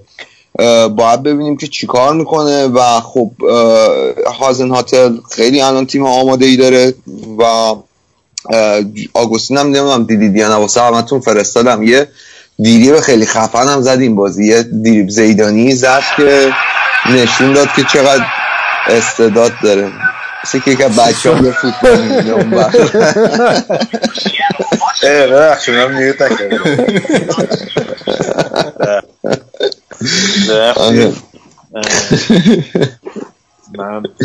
بله خوبه داشتی فوتبال میدیدی.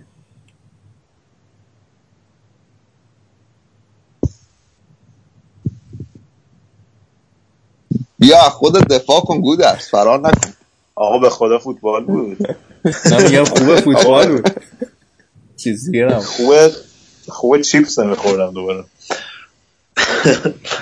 آقا این وسط هفته گفتید خیلی خوب بازی کردن بابک، ولی فکر میکنی که الان هم خب رقابت دوباره توی صدر جدول نزدیک شده به با این نتیجه که جلوی دورتموند گرفتن و بازگشت بایر مونیخ، فکر میکنی که آربی لایپزیگ که بتونه این چی بهش میگن بتونه این عنوان یکی از مدافعان، حالا مدافع که نه، یکی از کاندیداهای اصلی بردن بوندسلیگا و کاندیداهای اصلی صعود از چمپیونز لیگ به مراحل بالاتر، این دوتا عنوان رو بتونه به خودش یدک بکشه، رویشون هاشون سنگینی نمیکنه به عنوان یه تیم بی تجربه؟ ببین قطعاً که روی شونهشون سنگینی میکنه. اینا بالاخره خب سال پیش به عنوان یه تیم گمنام اومدن و وقتی تو به عنوان یه تیم گمنام میای فشار روت نیست و هر نتیجه‌ای که بگیری و هر بردی که بگیری همه تشویقت میکنن و کسی هم خیلی سراغ نقطه ضعف‌های تیم نمیره و خب فصل پیش هم روندشون خیلی روند متفاوت‌تری بود تا این فصل. فصل پیشو خیلی لایپزیگ محکم و قوی شروع کرد، اصلا چند هفته پشت سر هم بردن یادتون باشه و تنها تیمی بودن که یه جورایی رقابت بوندسلیگا، تنور رقابت بوندسلیگا رو روشن نگه داشته بودن تا اون روزهای آخر.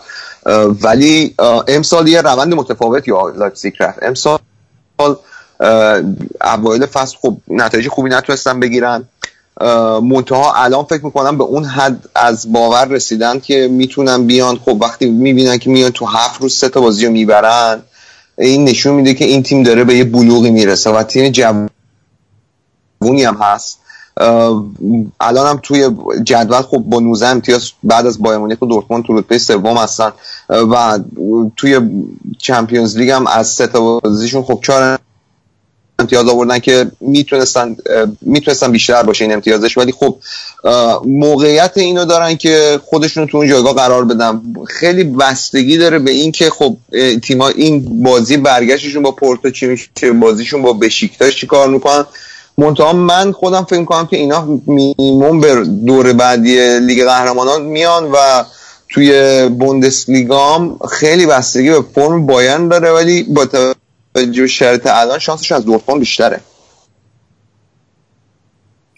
حالا بابک یادت هفت پارسال بود فکر کنم یا پیارسال ما راجع به تیمو ورنر که صحبت می‌کردیم، یه بار گفتیم این مثلا ممکنه اصلیت لهستانی چیزی داشته باشه، همچنین بچه‌های آلمانی و رایخ و اینا اومدن حمله ور شدن که نه آقا این خیلی اصلا به شدت آلمانیه و فلان و اینا، بچه اشتوتگارت هم هست. این هفته هم که با اشتوتگارت بازی داشتن، تیمو ورنر رفته بود در واقع به محل خودشون. آره دیگه، این واقعا روی گلم یه تاثیر مثبتی گذاشت و نکته جالب این بازی این بود که رضا حالا همونطور که اشاره کردی تیمو ورنر برگشت به خونه‌ای که ازش معرفی شد به فوتبال آلمان و خیلی هم رابطه خوبی داره هنوزم با هوا داره اشتوتگارت، یعنی هم تشویقش کردن تو ورزشگاه، بالاخره جوان‌ترین بازیکن تاریخ اشتوتگارت که توی بوندسلیگا بازی کرده و شاید اگه گلای تیم ورنر دو سه فصل پیش واسهشون نبود اینا خیلی زودتر از فصل قبل دو فصل قبل سقوط میکردن به دستای پایین‌تر و خب این فصل هم شرایط خوبی داره اشتوتگارت نسبت به این نسبت به تیمی که تازه از بوندسلیگای دو اومده نتیجه خوبی گرفتن و حالا باید ببینیم. این تیمو ورنر من خیلی سعی میکنم روش مانور ندم چون میترسم بچه چش بخوره.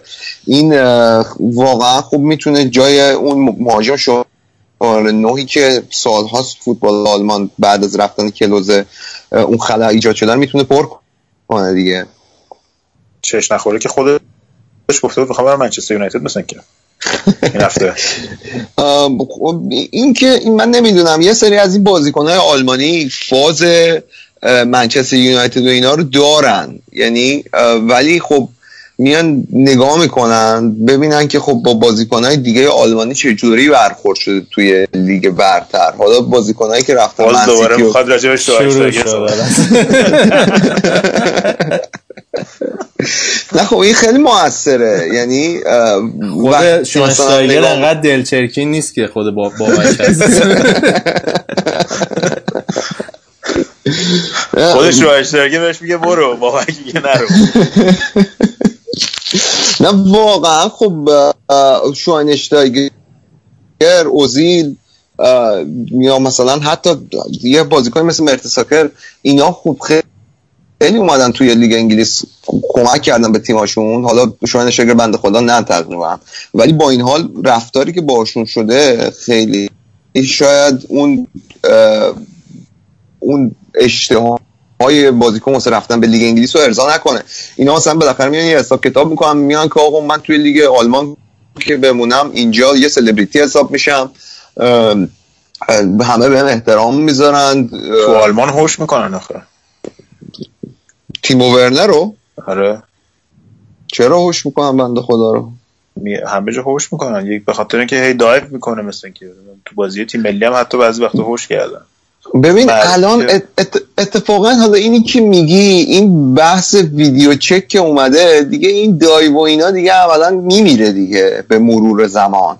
این دایو و این که مثلا زیرپوستی بهشون بگیره بازیکن حریف توی مثلا کورنر و چیز، آره گازی و نمیدونم یه لگد مثلا حواس داور نباشه بزنی و اینا، اینا به مرور زمان دیگه از فوتبال میره بیرون، چون اونجا یکی هم بالا وایساده که داره همه رو میبینه تو دوربین. رو همین حساب اینم به مرور زمان از بین میره. یعنی دیگه حالا دایو هم بکنه آخرش اینه که تمام چیزای پنالتی و اینا ویدیو چک میشه و میگن آقا طرف دایو کرده کارت زرد میگیره. در نهایت این این عادتش هم ازش خواهد افتاد.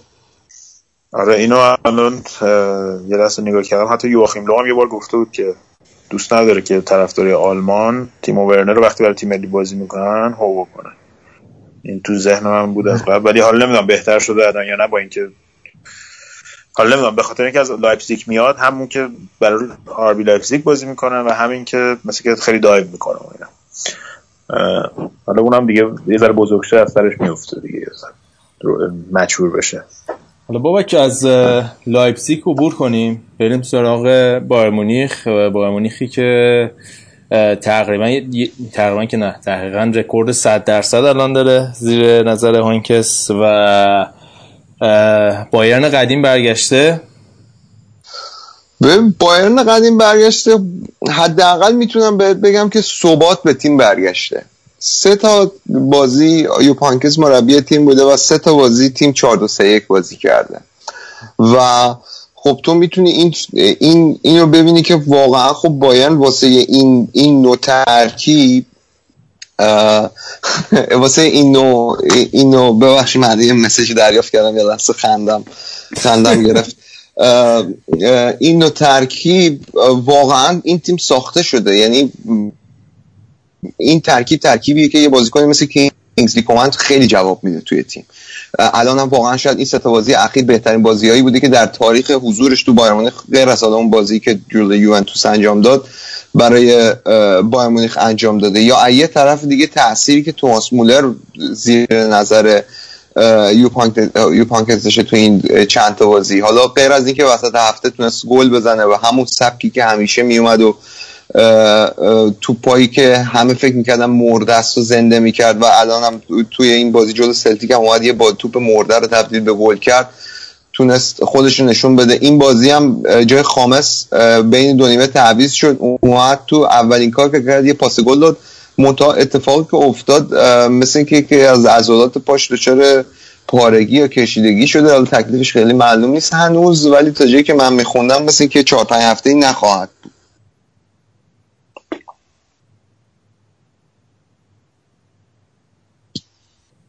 این راجب کینگزلی کومن هم گفتی، مثلا که یکی از افرادی که خود یوب هانکس باهاش شخصا خیلی صحبت کرده بود و کار کرده بود همین کینگزلی کومن بود که تاثیرش هم می‌بینیم. و جالب اینه که بهش گفته بود عزیزم میرسی به این خط پشت دروازه سرعت رو کم کن قبل از اینکه سانت کنی و اینا، که این چیز تو تاثیر نهاییت بیشتر بشه، اون پاس درست باشه، سانتات و اینا. و واقعا می‌بینیم که ترکونده بازی اخیر آره دیگه معصومیت ریبری هم خب خیلی الان یه فضایی در اختیارش قرار گرفته شده که معصومیت ریبری هم خب مزید بر علت شده، جاگاهش یه جورایی ثابته و میتونه از این فرصتی که الان در اختیارش قرار گرفته استفاده کنه. واقعا بازیکن با استعدادی هست گودرز، یعنی باید ببینیم که خوبه. میتونه این استعدادشو واقعا بیاد و تبدیل کنه به یه چیزی که در خدمت تیمه یا نه، چون مشکلش این بودش که کینگز هم مشکلش اینه که وقتی یه توجه میره یکی دو تا بازی خوب بازی میکنه توجه میره روش، یهو خودشو گم میکنه میاد یه بازی فقط هی دریبل میکنه، هی مثلا فکر میکنه که دیگه الان هر توپی میاد دستش باید بشوته چون دیگه الان رو فرمه و خب این باعث میشه که صدای همه در بیاد و بعد دوباره میره رو نیمکت، دوباره از رادار گم میشه. حالا باید ببینیم این بار آیا حضور یوپانکس میتونه روی بازیش موثر باشه یا نه، ولی از اون طرف یه سری نگرانی ها راجع به خامس رودریگز هست که خیلی ها میگفتن که این الان کارلو آنجلوتی هم که رفته دیگه این هم الان دیگه احتمالا خوشش نیامده از این قضیه و اصلا به خاطر کارلتو اومده بایرنو دلش میخواد برگرده. از یه طرف دیگه هم خب خیلی واضحه که توی سیستم کارلو آنجلوتی توی سیستم ببخشید یوپانکس یه درگیری، حالا درگیری ظاهری نه ولی یه رقابتی کلمه درستش اینه که بین مولر و خامس اونجا واسه اون پسته که پشت مهاجم بازی میکنه شک گرفته و خیلی واضحه که ترجیح یوپانکس هم به توماس مولره و فکر نکنم این به مزاق خامس رودریگز خوب در بیاد. یه چیز جالبه که برای من پیش اومد، حالا برای من خیلی جالب بود، به فوتبالم حالا شاید خیلی ربط نداشته باشه، خوشحالی بعد گل کورنتون تولیسو بود که اون حرکت معروف لنارد نیموی توی استاترک رو انجام داد که انگشتش رو واز میکنن از همون شخصیت اسپارک. نمیدونم حالا شما دوست دارید یا نه ولی برای من خیلی یه, یه لول ب... آره یه لول به علاقم به این تولیسو بیشتر شد دیدم که طرفدار استار ترک هم هست. نه من خودم استار ترک رو دوست دارم، من بیشتر استار وارز بازم، ولی اونی که میگی رو توی بیگ بنگ تیوری دیدم. شلدون درونت خلاصه باش حال کرد با تولیسو. آره دقیقا دقیقا. حالا واسه هفته که سلتیک ما رو زدین ترکوندین اون که هیچی، ولی بریم سراغ دورتموند. فکر کنم تنها تیم ناموفق این هفته فوتبال آلمان بود دیگه، چمپیونز لیگ. عزمشون آپوئل چی؟ نه می‌خواستم بگم این توی چیزام عزمشون رو جزم کردن که بایرن رو قهرمان کنن. آره. رومن بورکی هم که قشنگ رو سفید کرد ما رو دیگه. هفته پیش روش اصلا رومن بورکی ما قدیما تو فوتبالگست به یه بازیکن گیر میدادیم هفته بعد میومد یه خود رومون رو سیاه میکرد. این هفته این بنده خدا کاملا یعنی اصلا شما تو این بازی آخر هفتهشون جلو آینتراخت فرانکفورت که تیم نیکو کوچ واقعا حقشون بازی رو ببره بازی نگاه میکردی. دورتموند حالا به دلایلی تو پای آینتراخت گل نشد و واقعا خیلی شانس آورد که دو هیچ جلو افتاد. حالا تیم دیگه دو هیچ جلو افتاده، بازیو خب کنترل میکنی داری کنترل میکنی فرصت نمیدی به تیم مقابل. خب این چیزیه که دورتموند نشون داده که این فصل حداقل تا اینجا خوب بلده که جلو تیمای کوچیک بازیو کنترل کنه گل نخوره. یه بازی مستقیم ساده توپو سانت کردن توی دروازه توی محوطه جریمه. یعنی این رومن بورکی برید پنالتی که دورتموند داد به آینتراخت رو ببینید، یعنی اصلا انگار نه انگار بازیکن جلوشه مثل گاو، واقعا مثل گاو همینطوری پرید شیرجه روی بازیکن حریف. یعنی من بخوام چی کار داری میکنی و یه پنالتی داد به تیم حریف و خب و بازی که کامل دست دورتموند بود یهو مومنتوم بازی عوض شده، آینتراخت برگشت و واقعا هم حقشون بود. آینتراختیا خیلی زحمت کشیده بودن این بازی، این این فصل هم جزو تیمایی ان که دارن واسه لیگ اروپا میجنگن و فکر میکنم که دورتموند منتها مشکلش مشکل اصلیش توی این این هفته و اون گند اصلی که زد جلوی این آپوئل نیکوزیا بود که که اصلا سوتی داد برکی. آره اونجام دقیقاً اونجام یه سوتی داد که منجر به گل شد واسه آپول نیکوزیا و واقعاً البته بعدم آورد دورتموند اون بازی، یعنی دوتا تیرک زدن، ولی واقعاً اومنگ یه روزایی که تصمیم میگیره گل نزنه نمیزنه، یعنی شما به این بازیکن دویست موقعیت هم بدی گل نمیزنه. آره. و بگم بگو آره حالا اینکه سندیکای گاودارا رو باز ناراحت کردی بماند در کنار گاو میشه و اینا. میگم این لاپاستودول که نیستش اصلا کلا دورتموند میخوابه.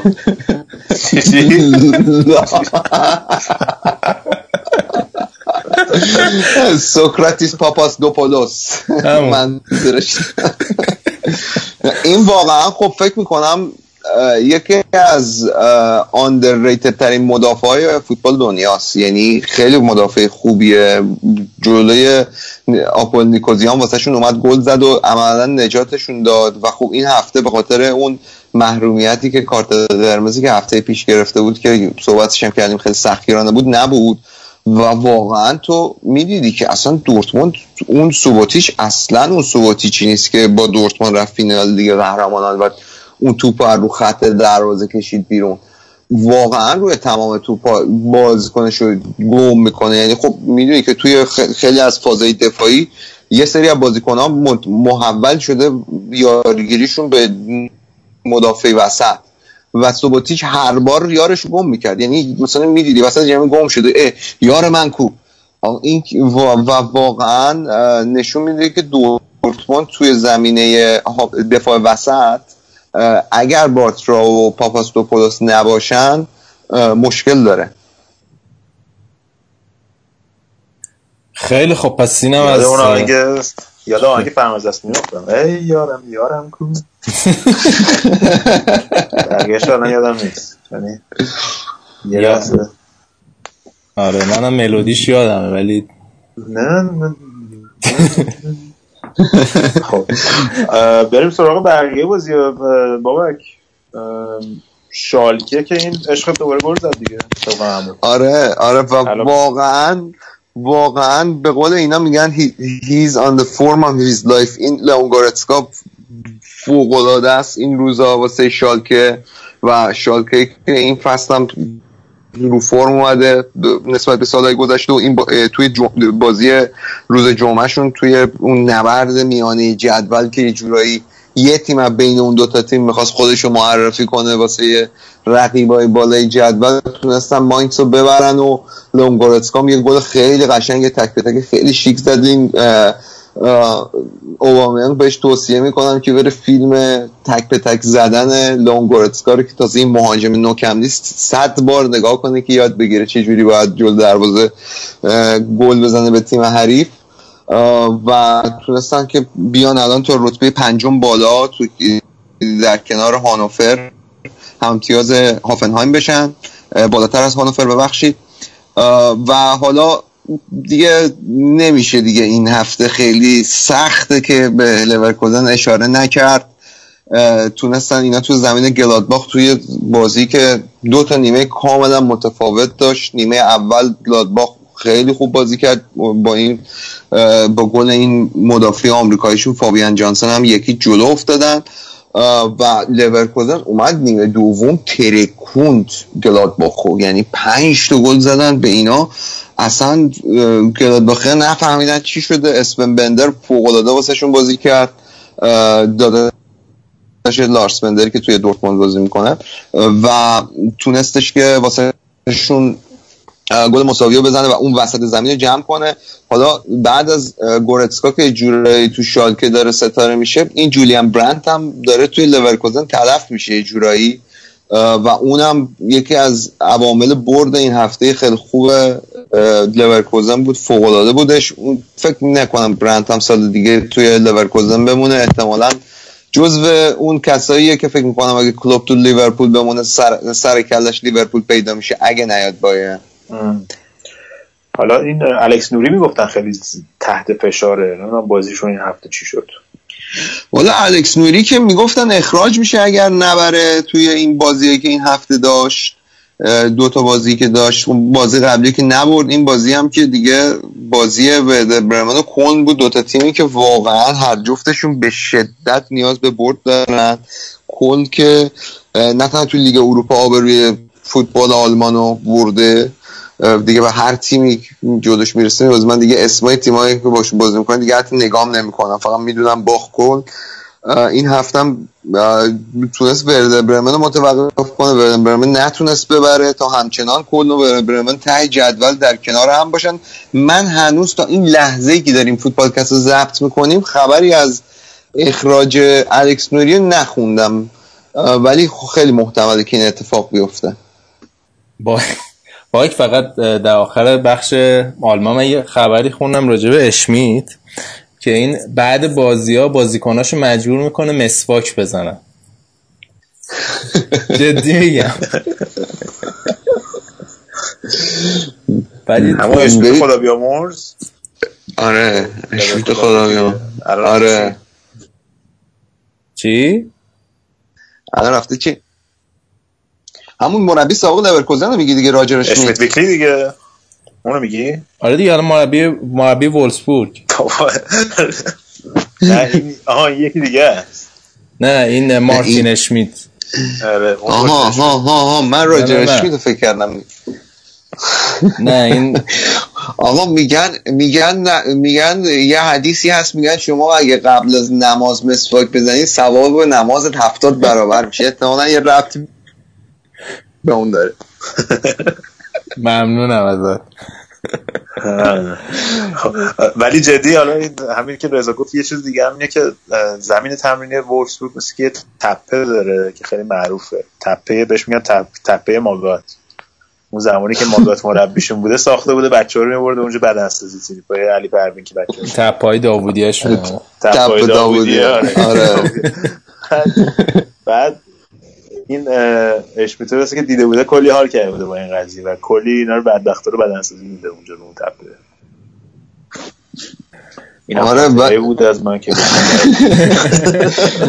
نه، ولی با وولسبورگ هم خب واقعا اونا اینجور تیم‌های صنعتی بخوام حالا بحث آلمان خیلی کشش ندم، یکی از ایرادایی که بهشون میگیرن که توی لیگ آلمان خیلی میگن پلاستیکه اینا همینه که وقتی اون صنعتی اینا رو حامی ایناست دوچاری بحرانی میشه، تیم هم دوچار بحران میشه و خب وولسبورگ بعد از اون بحرانی که پاچه این شرکت ولتسواگن گرفت دیگه اینا نتونستن اون اون روندو، چون بودجهشون مثل اینکه کاهش پیدا کرد و اصلا همش کلا یهو اصلا فلسفه تیم عوض شد. یه تیمی که اومد یه روز به بایرن چهار تا زد تبدیل شد به تیمی که سال پیش واسه بقا می‌جنگیدن، الان هم نه هفته نه تا بازی از فصل گذشته و رتبه چهاردهم فصل رو برای خودشون اختیار کردن با یه برد تو نه بازی. اگه اجازه بدین من یه حاشیه بزنم راجع به این فولکس واگن که میگفتی بابک. نوبت اینه که سراغ دیه تو اصلا مگه هستی؟ آره من هست نوبت گند بی ام و بنزم تو راه هم یه جورای خودروسازی آلمان همه این سالا کرده تو پاچه ملت. این خبر حاشیه ای که باید میدادم. آره دیگه حالا بمو بمو جزو حامیای بمو بنز و آودی، آودی جزو حامیای اصلی بایرن مونیخه و حالا بنز هم جزو حامیای اصلی اشتوتگارت و اینا اینا همشون احتمالاً تحت شعار قرار بگیرن تا یه حدی. خیلی خب تا کار به کابینه جدید مرکل و اینا نکشیده آلمان این هفته رو ببندیم، یه استراحتی بکنیم بریم سراغ بخش ایتالیا که شایان بهمون اضافه میشه و اونجا راجع به ایتالیا بیشتر صحبت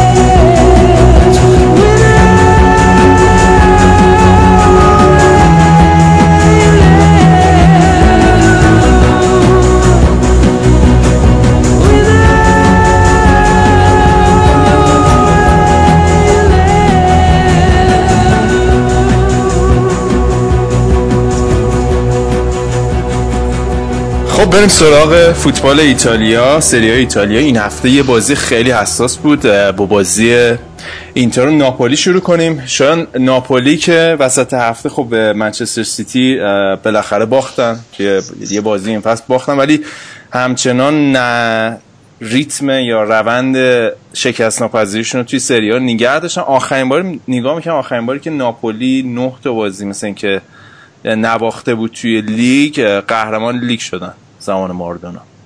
حالا اون این تیم به نظرت یه چیزایی داره از اون تیم زمان ماردونا یا نه؟ الان میگن که خب این فصل که میگن اگر ناپولی قرار باشه این نسلش قهرمان بشه این فصل که وقتشه. بعد فرمشون هم که عالی بوده، این هفته اخیر یه بازی خیلی جذابم جلوی سیتی گواردیولا داشتن که قبلش اینا کلی از هم دیگه تعریف کردن و هندونه دادن زیر بغل هم دیگه گواردیولا و ساری. ولی خب تو بازی که تو انگلیس بود سیتی دست بالاتر داشت و از اون ور ناپولی یه شایعی هم شده بود که به دستور دلورنتیس بود که به ساری گفته بود که تیمو برای بازی با اینتر آماده نگه داره و مثلا تو خط هافبکش می‌دیدیم که به همه بازیکن‌ها، مثلا فکر می‌کنم جورجینیو رو ذخیره بود، همسیکو وسط نیمه دوم کشید بیرون و به نظر می‌رسید که ساری تو جلوی بازی با سیتی یه نیم نگاهی هم به بازی سریاش با اینتر میلان داشت، هرچند که بازی قابل قبولی هم ارائه داد و حتی می‌تونستن یعنی باید یه امتیاز هم بردارن از انگلیس. گودرسان بازی رو دیدی، نظر تو چه چطور بود؟ آره، حالا من که زیاد اونقدر بازی‌های همه اینا رو ندیدم تو لالیگا، ولی خب چند تا بازی اخیر اینتر رو دیدم. بازیشون جلوی شاید بازیشون جلوی ناپولی تقریبا بازی بود که فکر کنم خیلی مهم بود برای این فصل اینتر، چون که دیگه تقریبا بزرگترین تست این فصل اینتر میتونست باشه، حالا به غیر از یوونتوس که اونم خب یه جوری داربی ایتالیاست و اصلا جریانش فرق میکنه. تو این بازی اتوبوس رو خشن پارک کرده بودن دیگه واسه ناپولی. قبول داری؟ ببین خب اسپالتی مربی خبره و بلدیه تو نتیجه گرفتن و خب وقتی که شما تو ناپ بازی داری با ناپولی قاعدتاً باید که اونم ناپولی که فرم این فصلشو همه از اول میدونست در جریان بودن که چجوریه و تا اینجای کار بیست و شش گل به ثمر رسونده با احتساب همین بازی صفر صفرش. بنابراین با یه تاکتیک به نسبت بسته اومد تو زمین تیم اسپالتی و تونستن خوبم نتیجه گیرن به نظرم و حتی شانس بردم داشتن، چون تو ضد حمله خیلی خطرناک کار میکنن. ایکار کاندروا و پرسیچ از چپ و راست خوب فشار می آوردن و ایکاردیه حتی تو یکی دو صحنه میتونست که دروازه ناپولی رو باز بکنه. ولی از اونم خب اسف نگذنی هندناویش فوق‌العاده بود و این فصل یاده منو یاده سه چهار سال قبلش میندازه، دوباره برگشته به اون پیک خودش. خیلی خوب بود، یه دو سه تا واکنش استثنایی داشت و مثلا یه یه دبل سیو داشت و چند تا سوپر سیو خوب کلا داشتش و اینتر رو تو زب بازی نگه داشت. خیلی خوب بودش. رینا هم خیلی خوبه الان، یعنی من واقعا نمیدونم چرا لیورپول دادن بره اون موقع که برندن راجرز اومده انداختنش بیرون، در صورتی که الان می‌بینیم الان چهار سال پنج سال هنوز داره تو سطح اول فوتبال اروپا بازی میکنه. بایر مونیخ هم که اون موقع که گواردیولا بود آوردش اونجا، الان که دوباره برگشت ناپولی بهتر از همیشه است. و حالا یه ذره صحبت بود راجع به همین نقش ایکاردی، چون ایکاردی شاید قبلا یاد باشه خیلی معروف بود به تنبلی. حالا اون چیزی که ز... اون تصویری که تو ذهن طرفدارای غیر اینتری فوتبال از ایکاردی بود این بود که یه مهاجم تنبله. بعد به خاطر اینم خب تو جوونی هم کاپیتان اینتر شده بود، ازش بعدش میومد. ولی خیلی صحبت که این هفته راجع به این که اسپالتی چقدر بهش توی بازی‌های بدون توپ روش تاثیر گذاشته، توی همکاریش موقع پرس کردن و الان می‌بینیم که افیشنسیش در حد در حد اینه که درصد افیشنسیش هشتاد و پنج درصده، یعنی از هر پنج تا موقعیت تو مثل که از پنج تا هر هر پنج تا موقعیت شوت به سمت دروازه چهار تا گل میزنه، مثلا یه همچین چیزی توی این فصل تا الان. و فصل پیش هم دیدیم که یه تعداد بالایی از اسیست و بین مهاجما فکر کنم بیشتر این تعداد اسیست داشت توی سری آ. چطور می‌بینی ایکاردی جدیدو مدل اسپالتی؟ دقیقاً همین سوالی که خودت کردی تو همه تحلیل‌ها بهشون اشاره میکنن که ایکاردو ایکاردی دیگه یه مهاجم ایستا تو باکس محوطه حریف نیستش و خیلی خوب تو فضا چه پشت محوطه چه داخل محوطه حرکت میکنه، موقعیت سازی میکنه، پاس گل هم که خیلی خوب میده و همین رو به بازی بدون توپش اسپالتی خیلی خوب تاثیر گذاشته. و به غیر از اون همین خود خود دیگه همه رو گفتی، تقریبا هم تو پرسینگ هم خیلی خوب شرکت میکنه و الان تقریبا یکی از آماده ترین شماره نه‌های دنیاست و الان که تو تیم ملی آرژانتین هم جای ایگوانو گرفته، مثلا من خودم هم که یوونتوسی هم خیلی جای اعتراضی نمیبینم و الان خب فرمش فکر می‌کنم از ایگوانو هم بهتره، هرچند که حالا تو تیم ملی آرژانتین نتونسته اثرگذاری خاصی داشته باشه ولی الان فوق‌العاده مهاجم خوب آماده‌ایه. خیلی خوب از این بازی عبور بکنیم. البته قبل از که عبور بکنی اینم اشاره کنم که ناپولی مشکل مسئولیت اینسینیر هم داشته. آره. تو هر دو تا بازی هم با آمادگی صد درصد نبودش، یعنی جلوی سیتی که ریسک کرد اصلا آوردش و تو همین بازی با اینتر هم مشکل داشت و زودم تعویض شد. اما بریم سراغ بازی عجیب غریب این هفته شایان، بازی یوونتوس و اودینزه. میگن یکی از نشانه های پایان دنیا اینه که سامی خدیرا هتریک کنه. چی شد این بازی؟ یوونتوس ده نفره بازی که عقب افتادن و برگشتن، خیلی بازی باحالی بود. بیا برامون تعریف کن چه خبر بود. این از همون خب دقایق اولیش که پرحادثه بود، اول رو اشتباه خط دفاع یوونتوس که متاسفانه این فصل اصلا هیچ نشانی از اون دفاع پرصلابت سالهای پیشون نداره، به خاطر اشتباه دفاعشون روگانی و بعدم دیل خوردن کیلینی گل اولو خیلی زود خوردن ولی بعد با گل به خودی مدافع اودینزه به بازی برگشتن، روی کنه یه هد تمیز به خودشون زد. بعد تو ادامه یوونتوس گل دوم هم زد، جلو افتاد، اما اخراج مانزوکیش همه چیز رو عوض کرد و توی صحنه‌ای که به نظرم داور میتونست از این کمک ویدیویش استفاده بکنه نکرد، عوض اینکه میتونست پنالتی برای یوونتوس بگیره نگرفت و دوتا بازیکن با هم درگیر شدن، به مانزوکیش تو چند ثانیه دوتا کارت زرد و اخراج شد و همه چی برای یوونتوس برگشت.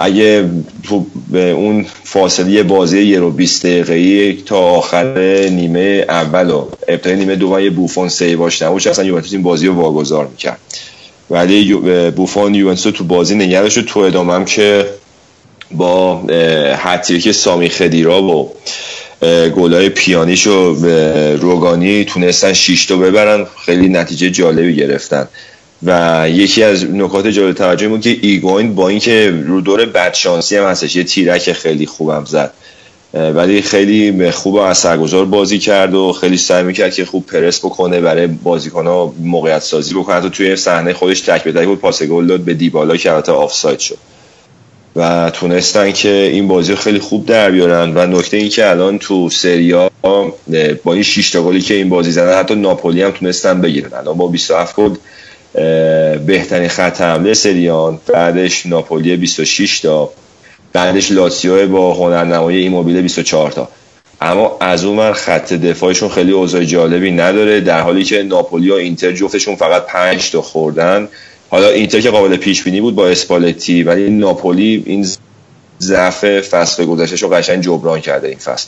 از این ور یوونتوس تا اینجای کار نه تا گل خورده که این برای یوونتوس خیلی آمار بدیه و منطقا تو مصاحبه‌هاشون اشاره میکنن که البته خب رفتن بونوچی هم قاعدتا خیلی تاثیرگذار بوده و بنتی هم که اصلا تو اون لول نیستش که بخواد جاشو پر بکنه. تو بازی چمپیونز لیگشون هم که باز رو اشتباه بنتیه گل اولو خیلی زود خوردن، بوفون تک به تکو گرفت، بعد ساندرو تو بهش خورد کمونه که گل به خودی شد، اما تو ادامه تونستن برگردن و حالا دو یک بازی رو درگیرن با گل دقایق آخر مانزوکیچ.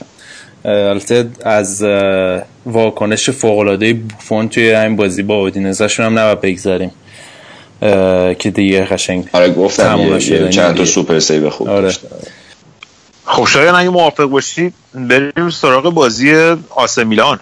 آسه میلانی که فکر می‌کنم که اختلافش روز به روز داره رو صدر جدول زیادتر میشه، الان از میانه جدول هم اومدم پایین‌تر و من حالا این شبکه‌های اجتماعی رو رصد می‌کردم دیدم که طرفدار میلان الان دیگه کاملا از مدیریت باشگاه و مونتلا خیلی شاکی‌ان.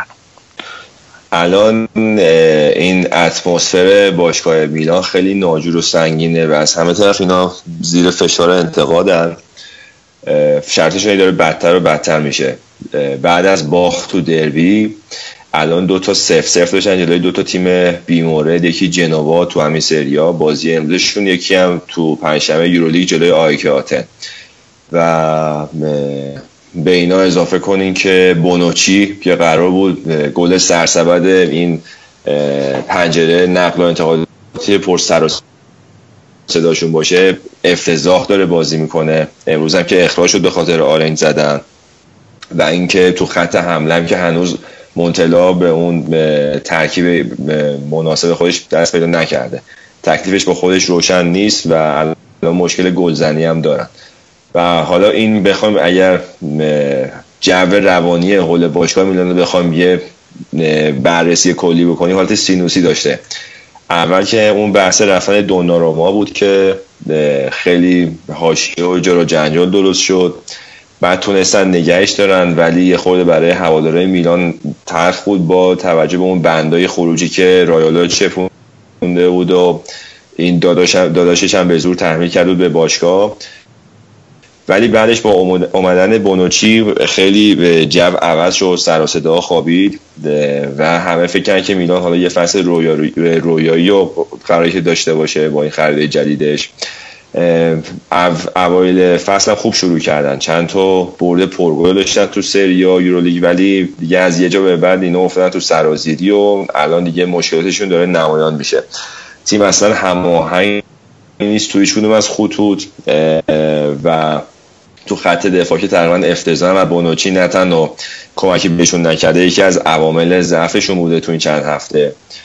رومانیولی هم که با مشکل معصومیت دست و پنجه نرم کرده تازه برگشته، موساکی هم که خوب با بقیه هماهنگ نیستش، تو خط حمله که تکلیفشون با خودشون مشخص نیست، هنوز یه گلزن شماره یک ندارن که بخوان اتکا بکنن. تو خط هافبک هم به نظرم همون بوناونتورا و مونتولیو و سوسو رو از فصل قبل که اینا فصل قبل کمک کردن برسن به اروپا همونا رو بیشتر فیکس بازی میداد، بیشتر به نتیجه میتونست بگیره فکر میکنم.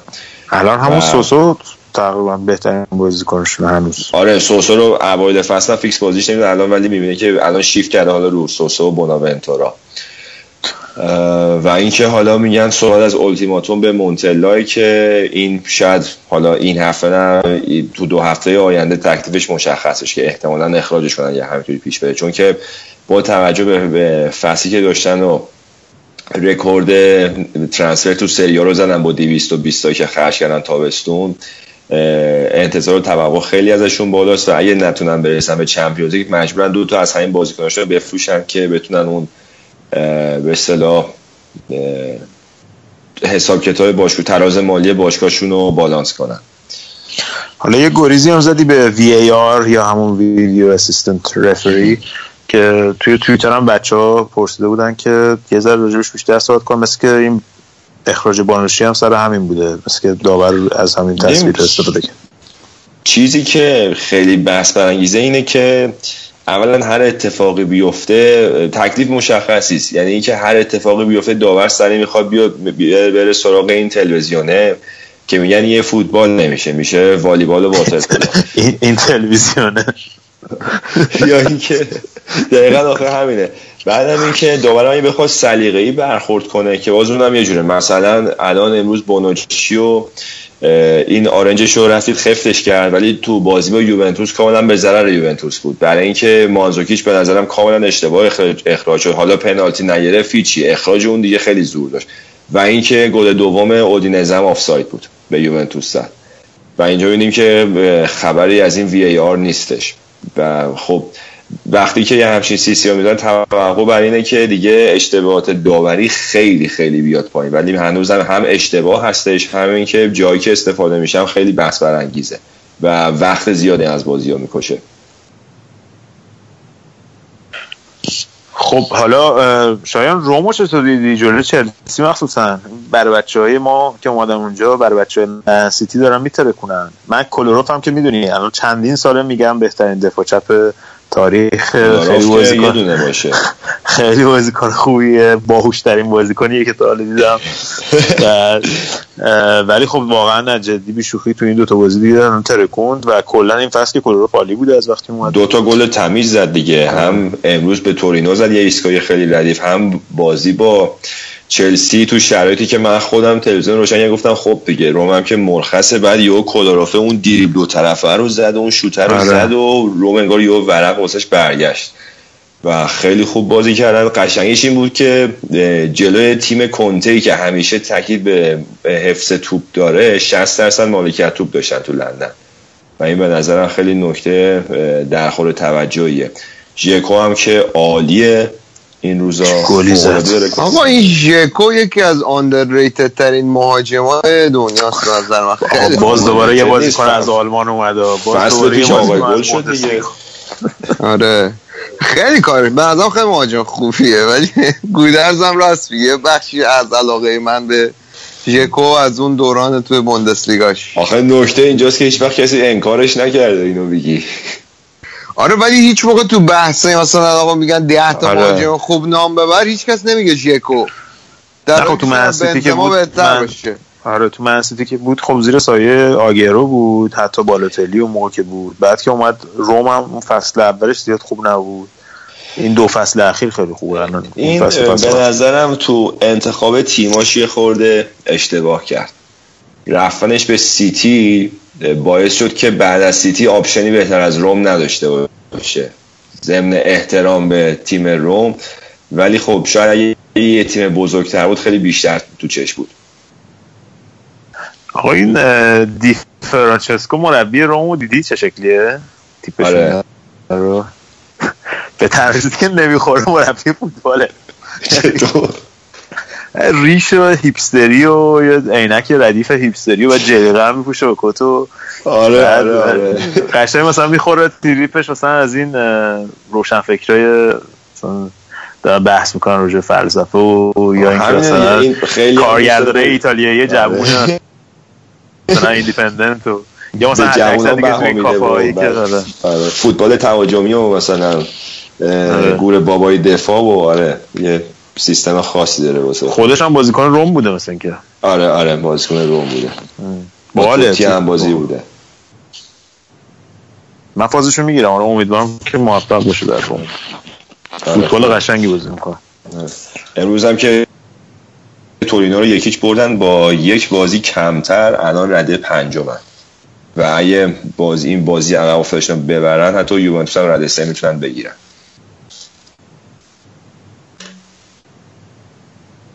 خب حالا همشهریای روم لاتزیو که همینجور دارن روند خوبشون رو ادامه میدن. شایان من فکر کنم که عملا با این خلایی که سر حالا روم یه افتی کرد اوایل فصل و اون شکستایی که خوردن جلوی تیمای بزرگ که حالا ممکنه بتونن جبران کنن جلوی تیمای کوچیک‌تر و این ایسی میلان که اون چیزی که فکر میکردیم نشد. لاتزیو قشنگ شانس داره چون سال دیگه هم چهار تا تیم میرن چمپیونز لیگ دیگه، بتونن برن چمپ... چمپیونز لیگ سال دیگه.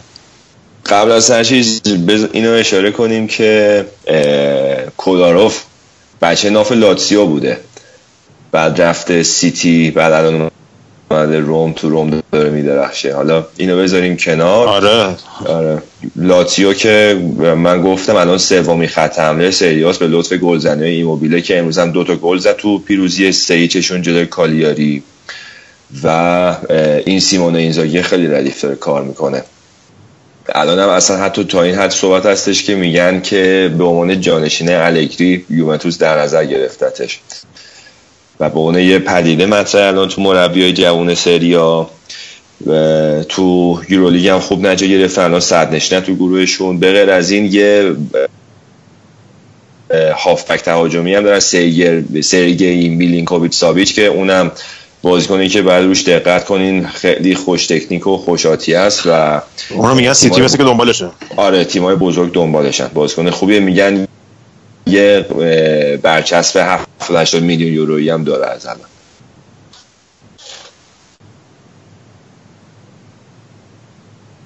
خیلی خوب شدن توی بقیه خوب شدن بقیه بازی هم بگو، دیدم رضا نیومد.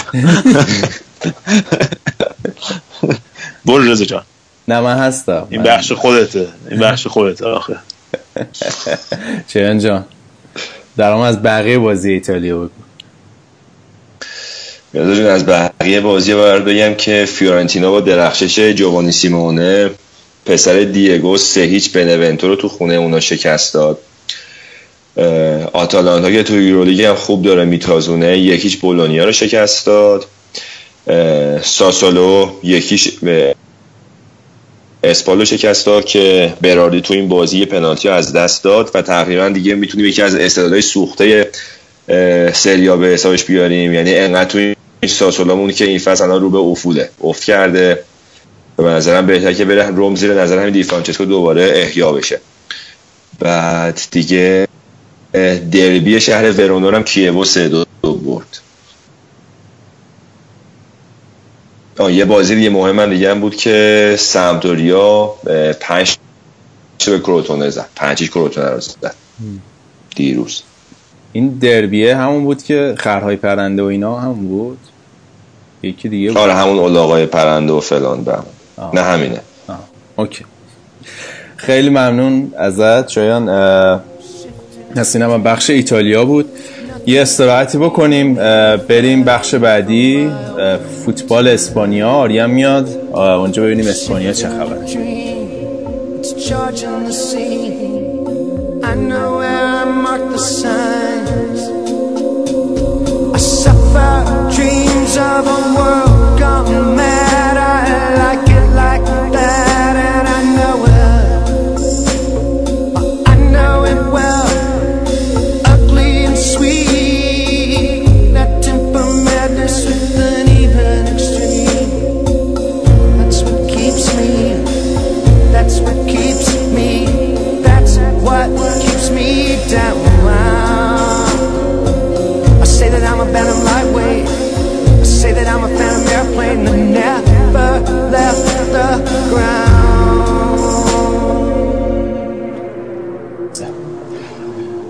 خب بریم سراغ بخش اسپانیا، لالیگای اسپانیا.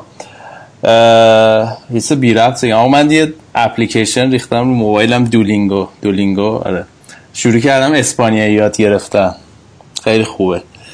بعد احتمالاً یه دو سه هفته دیگه میخوام بخش اسپانیا رو براتون مثلا اسپانیایی شروع کنم. فعلا الان در حد ال نینیو هم فکر کنم ورژن جدید تیندر اول. رزشون ضرب المثلا چی زحمت یاد نگیر، خود رو قسمت نرو، همون سلام چطوری خداحافظ یاد بگیر. بعد یه چیزی متوجه شدم، میگن مثلا هرچی سنت بره بالاتر یه چیزی سخت‌تر میره تو مغزت. بعد نشون خیلی فکر میکردم که چیا امروز یاد گرفتم، بعد واقعا چی یادم نمیاد. الان فقط ال نینیو و ال نینا اینا مثلا یادم میاد، علم خوهر مثلا اینا. لازم جو الان اتفاقا بالا صدر صدر فوتبالکست لیگ فانتزی فوتبالکست هم لوس پیستورالس، نه لوس پیستولروس. یعنی چی ای گفتی؟ لوس نمیدونم، لوس پیستولروس فکر کنم همون توپچیا میشه. آه. پیستول فکر کنم همون تفنگ میشه. اسمشون هم حسین الپیستورل الپیستولرو. این لقب سوارز نبود الپیستولرو؟ یه چیزایی داشت. لطفاً اگه خودش میشنوه بیاد توضیح بده یه جا. ولی فکر کنم من معنیش توپچی و توپ توپچیان میشه. احتمالاً رفیقم آرسنالیه. حالا دیگه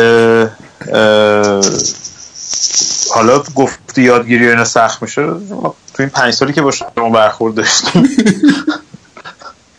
در زمینه یادگیری ضرب المثل‌های فارسی هم همچین فرقی نمی‌کرده، همین بنا بر همین داستان بوده. آره دیگه ذهن آدم یه تحجر خاصی پیدا میکنه، کمتر چیز میره تویش. بریم آقا، بریم سراغ فوتبال ها. اما بریم سراغ بازی این هفته، بریم با بازی بارسلونا و مالاگا شروع بکنیم. بعد از اونجایی که آریان جون ما خیلی این هفته مردمی شدیم، برنامه مردمی شدیم، روی توییتر یکی از دوستان با پروفایل آقامون اینیستا، اسم پروفایلشونه، گفته در مورد سیستم هایی که والورده با بازیکن‌ها اجرا میکنه به نظرم خیلی بیشتر میتونید صحبت کنید، خیلی سطحی ازش میگذرین همیشه. خطابش با شماست پیکان. بله, بله. بیا دوست عزیز، بیا صحبت بله. کن راجع به سیستم ها. و بعد بازی با مالاگا چه خبر بود؟ والا عارضم به خدمتتون که ما راجع به بارسا صحبت کردیم، بعد من یه پرهیزی گرفتم از راجع به بارسا صحبت کردم و فکر می‌کنم که بعد یه مقداری خودم کنترل کنم و دوری بکنم، چون عملاً جذاب‌ترین فوتبال هفته برای من همون یه بازی بارسا، بقیه بازی‌ها رو یه جورایی دیگه اجباری می‌بینم، بیشترم بازی انگلیس به پستم می‌خوره. ترجیح همینه که وقتی که دارم بازی بارسا ببینم. ولی خب از یه طرفم فکر می‌کنم هر هفته یه گریزی زدیم راجب ترکیب‌ها، سیستم‌های جدیدی که والورده اضافه کرده باشه. به نظر من مربی که میاد توی بارسای بعد از گواردیولا، تجربه مربیایی که اومدن، یکی یکی از آلترناتیوها و برنامه‌هایی که میتونن داشته باشن اینه که از مسی چجوری بهترین بازی رو بگیرن. و تو تمام این سالا خب مسی تو سطح خوبی بوده و مقاطعی تونستن که هم امریکه تونسته هم تاتا مارتینو، اون از همه شاید کمتر موفق بود. خدا بیامرز تیتو هم حتی تونسته بود این کار بکنه، با اینکه مسی تو وقت مصدومیت هم داد. چه بهترین بازی چجوری میشه از مسی گرفت. کاری که والورده کرده اینه که مسی رو از اون قید سمت راست زدن و پشتش بازیکنی مثل دنی آلوز باید تغذیهش میکرد و توی کورسا دنی آلوز یه وینگر سرعتی بود که بیست متر سی متر رو میتونست کورس بذاره و همونو برگرده و بازیسازی خوبی برای مسی میکرد. با رفتن دنی آلوز بارسا پارسال یه گیج میزد، امسال به نظر من تکلیفش رو روشن کرده. میتونه به سرجی روبرتو تو یکی از خطوط اطمینان بکنه. سرجی روبرتو اولا بازیکنی که زمانی که اضافه میشه تو حمله کاملا حمله رو پردامنه میکنه و اون پس دست خیلی خوب اضافه میشه و میتونه، کما اینکه پارسال این گل مهمش به پی اس جی و نشون داده زمانی که میاد جلو از نیمه زمین سمت هجومی که میره بهتر کار میکنه، ولی همزمان دفاعی رو لنگ میزنه. ولی خب الان والورده دو تا گزینه داره برای دفاع سمت راست و خب سمدو هم همین خاصیت رو داره، به انضمام که سمدو از اون سرعتش بیشتر روبرتو. استفاده کردن از پاولینیو و احیای دوباره اینیستا. ما فاصله اینیستا و مسی رو تو اکثر دقایق بازیه که حداقل من دیدم دقت کردم خیلی نزدیک به هم دو مرتبه دارم بازی میکنم و انفجاریای خوبی رو میتونه برای میتونه اینیستا برای مسی فراهم بکنه. این نکته بعدی که توی تغییرات والورده قابل وضوحه و اینکه بارسا یک چهارم فصل رو تا اینجا با موفقیت کامل پشت سر گذاشته، سه بازی چمپیونز لیگشو برده، تقریبا حد اکثر امتیازها رو گرفته از یک چهارم فصلش تو لیگ. حالا به انضمامی که کوپا هنوز شروع نشده و باید ببینیم. به نظر من تیمی قهرمان میشه که از فصل رو به چهار قسمت تقسیم بکنیم، دو تا از این چهار قسمت رو بتونه بتونه با نمره عالی، بقیه هم با نمره متوسط رو به خوب تموم بکنه. و حالا اون مقطع های مهم فصل دیگه تقریبا میشه ماه فوریه و از اون طرف هم میایم نزدیک به مقاطع پایانی فصل که حالا چمپیونز لیگ وضعیتش رو مشخص میکنه. بارسا عمق خیلی خوبی هم داره نیمکتش، الان یه سری بازیکن آماده حالا سوای آردا توران که انقدر بازیشو ندیدیم نمیتونیم نظر بدیم که حالا این داره چه جوری بازی میکنه، ولی دلوفئو از الکسر هم سوسو داره بازی میگیره، ولی به هر حال به نظر من بازیکنایی هم که رو نیمکت داره بازیکنای آماده ای ان. دنیس سوارز و پاولینیا توی یه بازی کلا سه امتیاز برای بارسا درآوردن و میشه امیدوار بود من نظر من. و والورده نشون داده که اون جایی که با بیلبائو رسیده بود الکی نبود. به نظر من حرف داره برای با بارسا برای زدن. آخرین نکته خیلی ریز راجع به بارسا وضعیت بعد سوارز و سوارز افت خیلی محسوسی رو داره. من این ور اون ور یه مقداری خوندم که اصلا یه مصدومیت داره، یه چیز شبیه حباب توی مفاصل پاشه و با این باید عمل بشه و تقریبا یک ماه یک ماه و نیم باید بیرون باشه. و خیلی از از اردوی تیم ملی هم که برگشته بود صحبت از این بود که آقا این درد داره و تو طول بازی هم ظاهرا داره با مصدومیت بازی میکنه. فکر میکنم ادامه همون مصدومیتی که پارسال با خودش آورده و این یه چیزیه که به نظر من خیلی باید بهش فکر بکنن، چون به هر حال مسی توی بازیایی هم قفل میشه و اون موقع اینا باید یه آلترناتیوی داشته باشن، یه تیغ برنده مثل مسی باید داشته باشن. دلوفئو به نظر من، حالا دمبله‌ای که اضافه میشه و هنوز خودشو تو بارسا نشون نده، این رنج بازیکنایی که بارسا دارن به نظر من تو بازی‌های بزرگ اگه مسی قفل بشه کاری نمیتونن بکنن. ولی یادمون نره پارسال اون بازی پی اس جی واقعا اون هفت هشت دقیقه آخر شاهکار نیمار بود و دلیلش این بود که اگر مسی کاری نتونست بکنه نیمار هست، اگر نتونه سوارز هست، فوق ستاره بازی. بارسای امروز خب سوارز قاعدتا باید کنار مسی باشه، ولی شرایط بعدش یه مقداری نگران کننده میتونه باشه.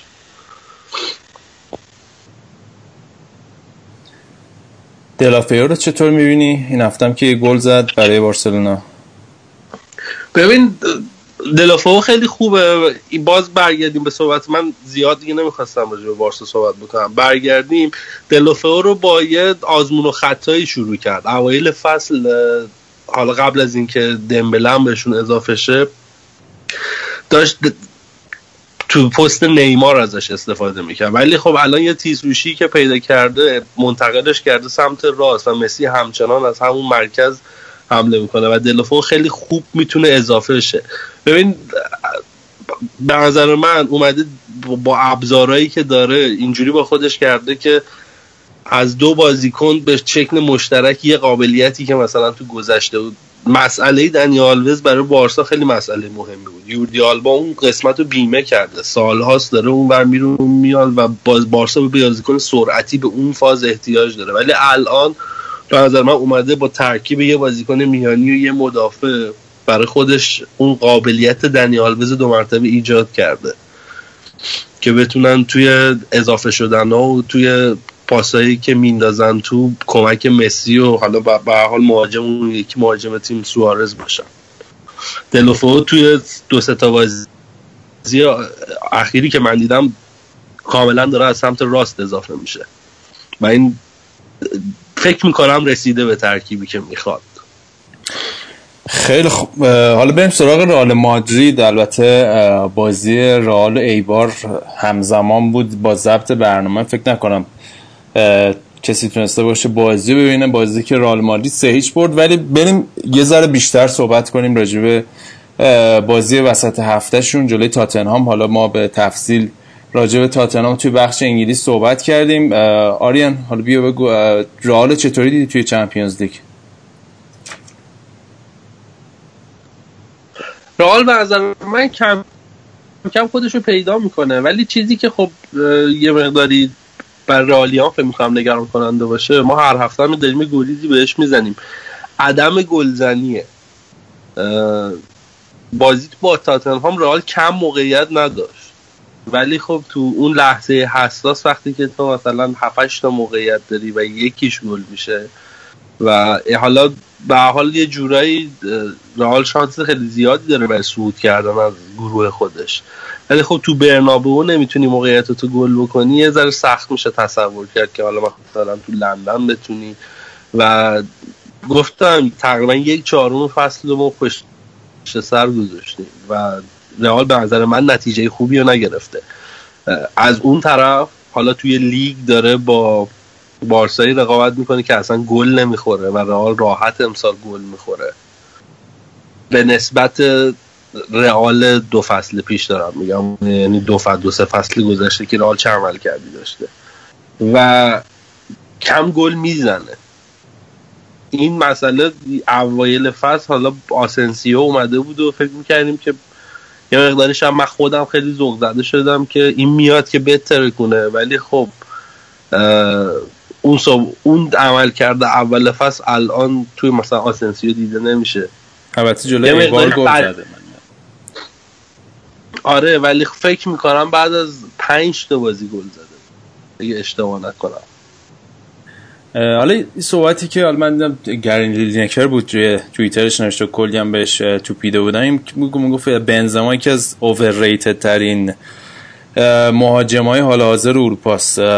نظر تو چیه؟ یعنی به نظرت فصل بعدم رئال روی در واقع بنزما حساب میکنه یا میرن برای یه دونه فوروارد گردن کلفتی تو مایای هریکین؟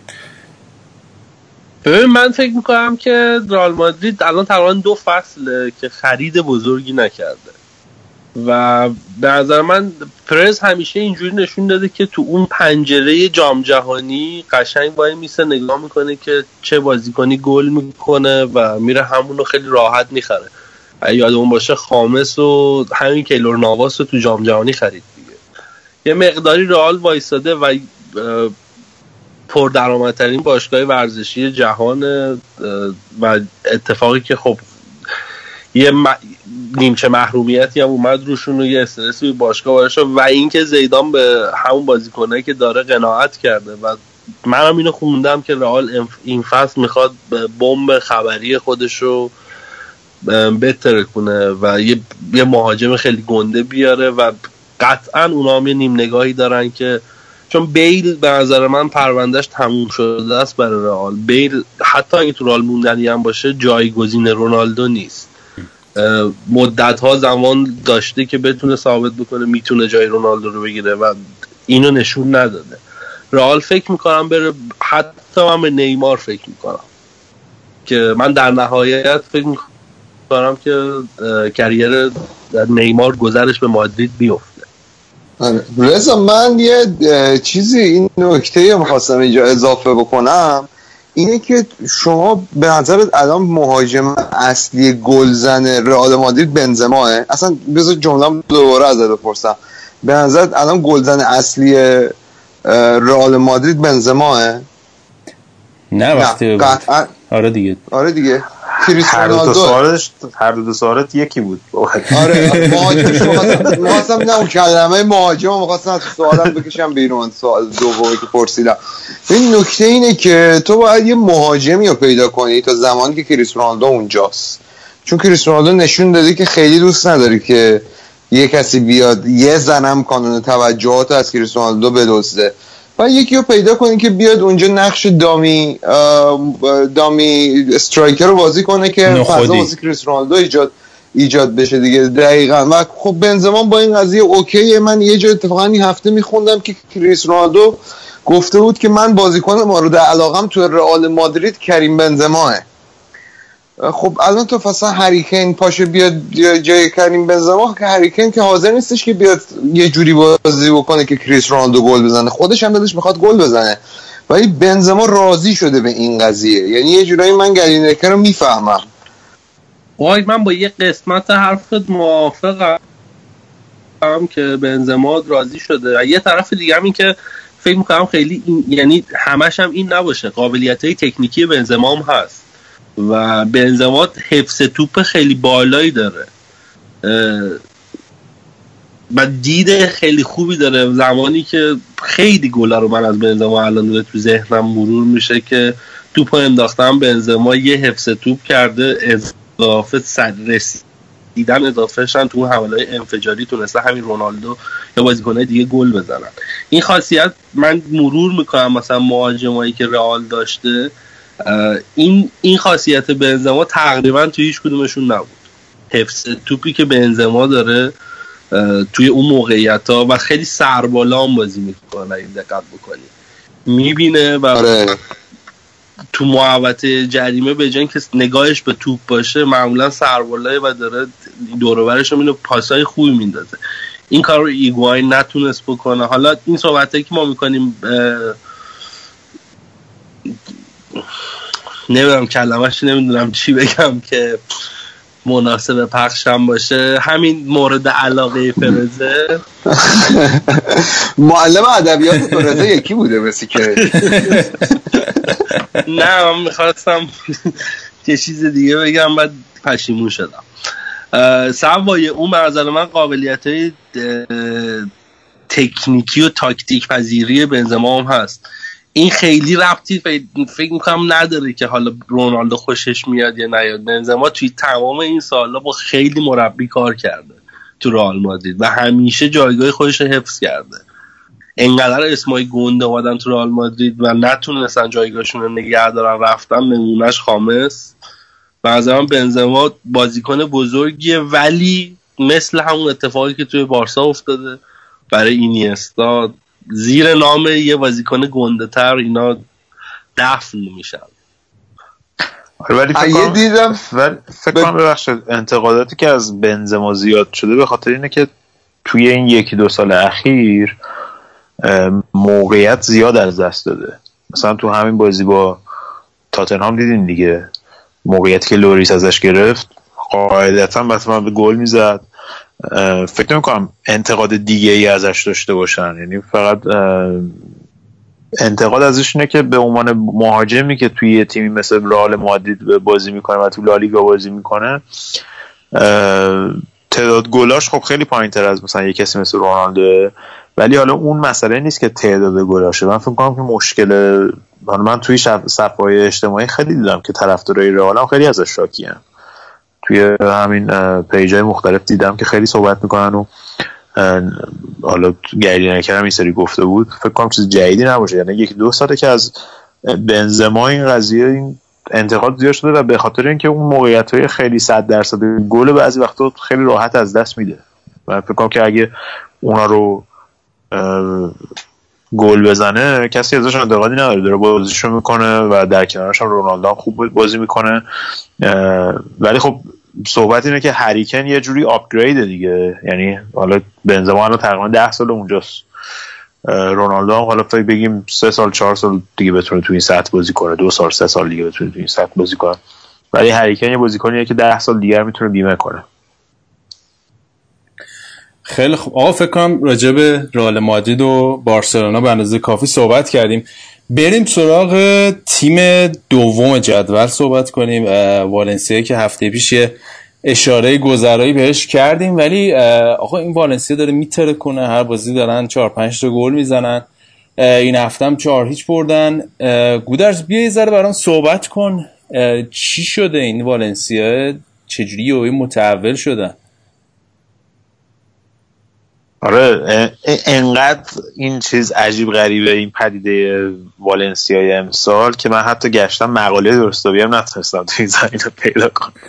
حالا دیگه اطلاعاتی که هست راجع به این فصل رو یه مروری بکنیم براشون. الان یکی دو هفته است که دیگه کاملا صدر جدول خودشون جزو تیمای تاپ فور چسبوندن. اتلتیکو مادرید که افت کرده این فصل، حالا راجبش شاید آریا بیشتر صحبت کنه، اما والنسیایی که خب سیزده سال الان میگذره از اون موقعی که قهرمان شدن زیر نظر آقا امرافا و تقریبا از سال دو هزار و دوازده که همین پلگرینو مربی الان ساوثهمپتون مربیشون بود و رفت، یازده تا مربی مختلف اومدن به این تیم رفتن.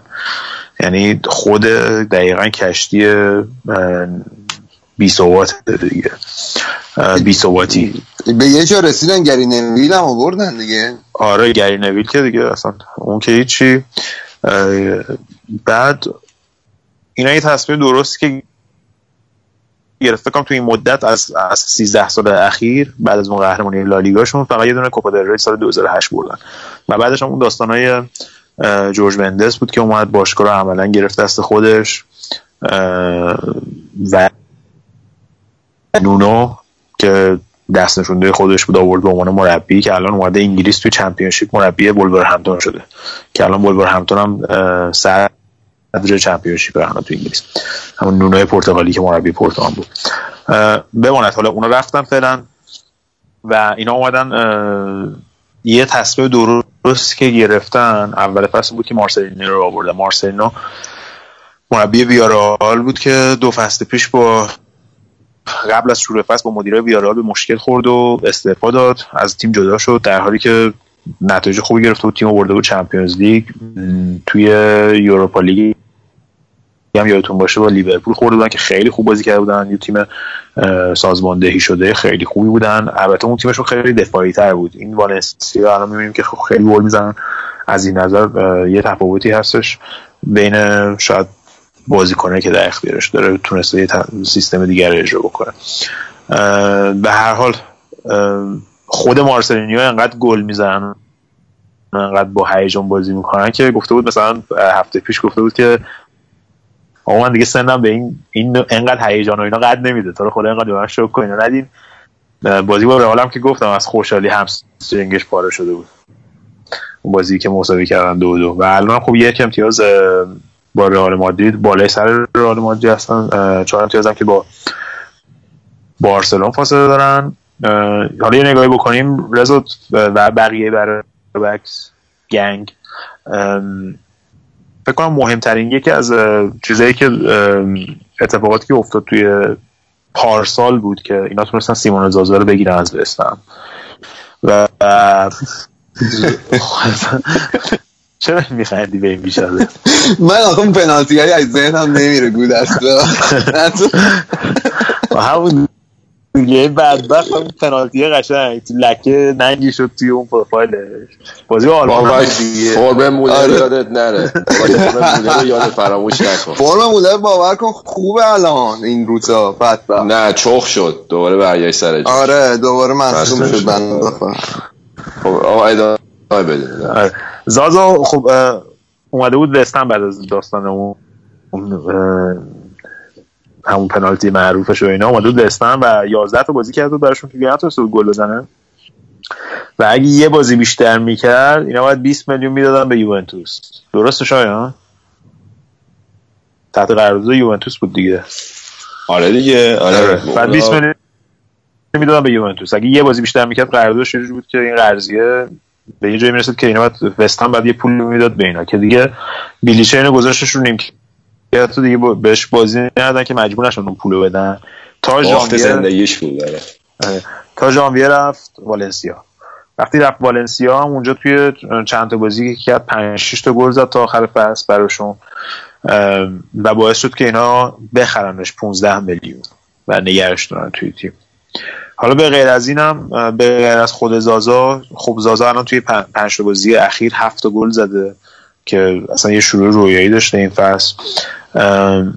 به غیر از اینم یه سری خریدای دیگه کردن توی تابستون که پیتر لیم این اجازه رو داد به مارسلینیو که تیمو تقویت کنه. مثلا من الان اینجا لیستشون رو دارم، یکی همین گابریل آرسنال بود که برگردوندنش اسپانیا و اومد والنسیا، بعد همین گوئدس بود که توی همین بازی آخرم ترکوند، دوتا گل زد یه پاس گل داد، تو بازی قبلی هم با جلوی بتیس خیلی خوب بود، یه بازیکن جوونه که از پاریس سن ژرمن قرضی آوردن، خیلی از بازیکناشون قرضی هم کندوگبیا مثلا از اینتر آوردن، نتو رو از یوونتوس آوردن، شایان داره نیمکت نشین بوفون بود درسته؟ آره درسته نتو. آره. آره. که خیلی از تیم‌های انگلیسی هم دنبالش بودن. آه. بعد آه جیسون موریلو رو آوردن، اونم از اینتر رو آوردن فکر می‌کنم، و پریرایی که محصول آکادمی منچستر یونایتد که خیلی صحبتش بود زمانم بنگال مخصوصا که شاید بیاد بتونه تو تیم اصلی بازی کنه، چند تا بازی هم کرد منطقه نتونست خوش جا بندازه، خیلی از اون بازیکنهای تکنیکی و خیلی سریع وینگر خیلی خوبه که تونست اینجا بازی با... الان اومده اونجا به صورت قرضی داره بازی میکنه، یه سری از بازیکناشو قرضی هم، ولی خب مثلا همین زازا و اینا رو که دائمی گرفتن و همینا دارن خیلی خوب براشون بازی میکنن. یعنی شما اگه بازیشون جلو بتیس رو ببینی که شش تا زدن، الان بتیس اومد این هفته بازیشو برد، یعنی بتیس تیم ضعیفی نیست و این این هفته هم که چهار تا زدن و گلای ردیف، مخصوصا گل گودس، گل اولش خیلی خوب بود که حتما ببینید اگه ندیدین. و عملا دیگه با افتی که اتلتیکو مادرید کرده و سویا، مثلا که حالا سویا هم چهار تایش کردن این هفته، سویا واقعا افت شدیدی کرده. اینا یه خلایی به وجود آورده واسه یه تیمی مثل والنسیا که من فکر کنم که مدعی جدیه این باشه که برگردن به چمپیونز لیگ بعد از سالها، بعد از زمان امری که فکر کنم تو چمپیونز لیگ نبودن دیگه. و بازیشون توی نوامبر با بارسلون خیلی مهم خواهد بود که فکر کنم اون بازی سرنوشت اون بالای جدول خیلی بتونه تثبیت بکنه یا تغییر بده، بستگی داره که به نتیجه کی به وجود بیاد. یه نکته خیلی ریزی راجع به سویا به راجع به والنسیا اضافه بکنیم، به نظر من خیلی شبیه بازی میکنم با استفاده از همین زازا و کندوگبیا، شبیه و اتلتیکو تو دوران اوجش، حالا چه زمانی که دیگو کاستا بود چه زمانی که حالا گریزمان هست. دفاع خیلی متمرکزی داره. من بیشتر بر اساس بازی که با رئال دیدم این حرفو دارم میزنم، دفاع خیلی متمرکز و تا دقیقه آخر آمادگی دارم برای ضد حمله. به نظر من این کار روانی همینجور که تو گفتی یه سری بازیکن قرضی جمع کردن، یه ذره وضعیت فصل بعدشون نگران کننده است، چون این بازیکن‌ها به هر حال میرن توی مرکز توجه، ولی مدل بازی کردنشون هم مثلا من خیلی تاثیرگذاره. مدلی که مربی نگاه میکنه توی حال لیگ اسپانیا جلوی، چون به هر حال بودن توی اون تاپ فور یه قصه است، جلوی بزرگای اون تاپ فور بازی کردن یه قصه است. خب حالا سویا رو نشون دادن که میتونن جا بذارن، جلوی رئال خیلی خوب بازی کردن، همونجوری گفتی. حالا ببینیم جلوی بارسا و اتلتیکو چیکار میکنن. آره، حالا این که گفتی میگم خصوصیات تیم‌های مارسلینو معمولا اینجوری که از دفاعی خیلی اوردوناس شده و خیلی با سازماندهی بازی میکنه، همونجوری که گفتیم مثل اتلتیکو شاید. ولی تو الان در حال حاضر والنسیا بیست و یک گل زده، یعنی تا قبل از بازی این هفته بیست و یک گل زده بود، بعد از بارسلون بیشترین تعداد گل زده رو داشت، اما یازده تا گل خورده بود که ببخشید ده تا گل خورده بود که این هفته هم گل نخوردن جلوی سویا، که بیشترین تعداد گل خورده بین هفت تا تیم بالای جدول بود. من بخونم برات، بیست و پنج تا گل زدم، ده تا گل خوردم، ده تا گل خوردم. آره بیست و پنج تا چهار تا این فاز چهار هفته زدن. و جالبش اینه که بارسا شش تا گل زده. آره ولی ده تا گل خوردهشون نسبت به تیم‌های بالای جدول نسبتاً زیاده. آره دقیقاً.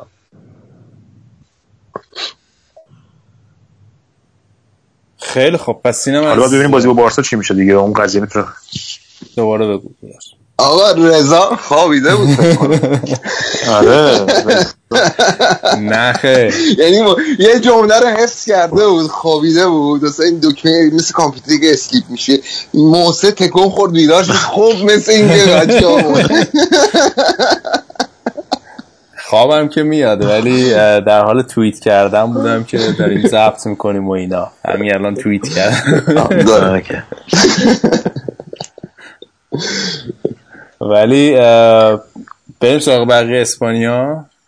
آره, آره سریع هم میتونیم بریم. نظر آریان راجع به سویا میخواستم بذاره بپرسم و اتلتیکو تو اروپا اصلا این هفته اصلا بازیه خوبی نداشتن. بریم راجع به سویا اگه بخوایم صحبت کنیم، سویا توی سه چهار هفته همه چی براش به نظر من فرو پاشید. اون موقعیت خوبی به حال اون گاف اون سکته ناقص رئال اول فصل یه امیدی رو میتونه برای سویا رو باز بکنه. یه وضعیت گمی داشت اول فصل، من الان به نظر من سویا خیلی سخته با این وضعیتی که امروز والنسیا داره، با توجه به مهرهایی که اتلتیکو داره و حالا بارسا و رئال، فکر می‌کنم یه مقداری سخته که بیاد خودش رو جا بده. یه مقداری جدول امسال جدول جالبیه، لگانس حالا تیمی که نبوده و اونم یه سری بازیکن قرضی، اتلتیکو یه سری بازیکناشو قرض داده، بازیکنایی که میخواد بخره. به لگانس و اینجوری دارن حالا توی لیگ میان بالا.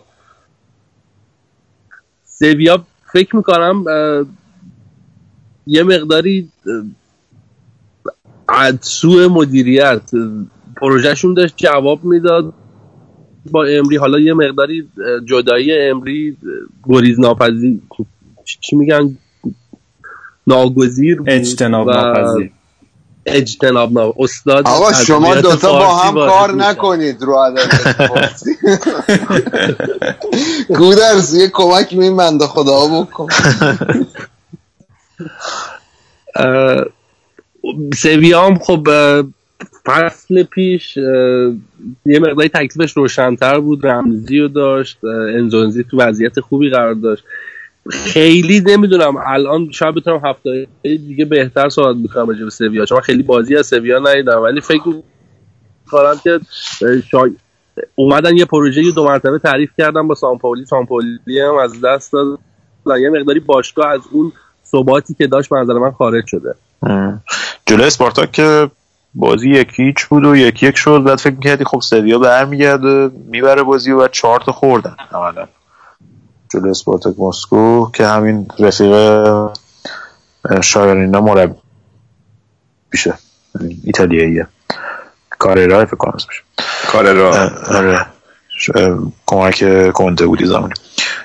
در هر صورت خیلی نتیجه عجیبی اونجا بود، ولی خب به نفع ما لیورپولیا خوب شد دیگه. از اون طرف اتلتیکو هم که جلوی قره باغ داشت بازی میکرد که متوقف شد.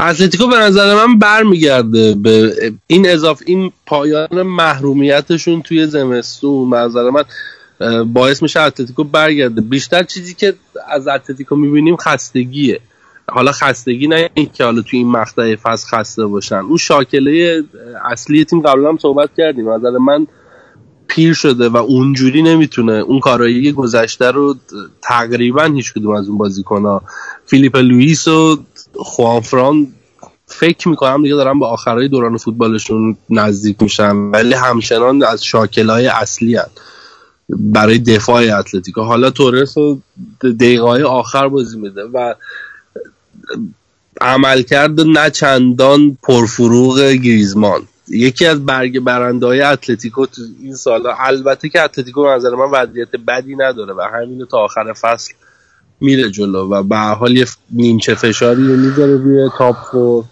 توی چمپیونز لیگ هم طبق سنتی که حالا ایجاد کرده فکر می‌کنم تو مرحله بالاتر بره.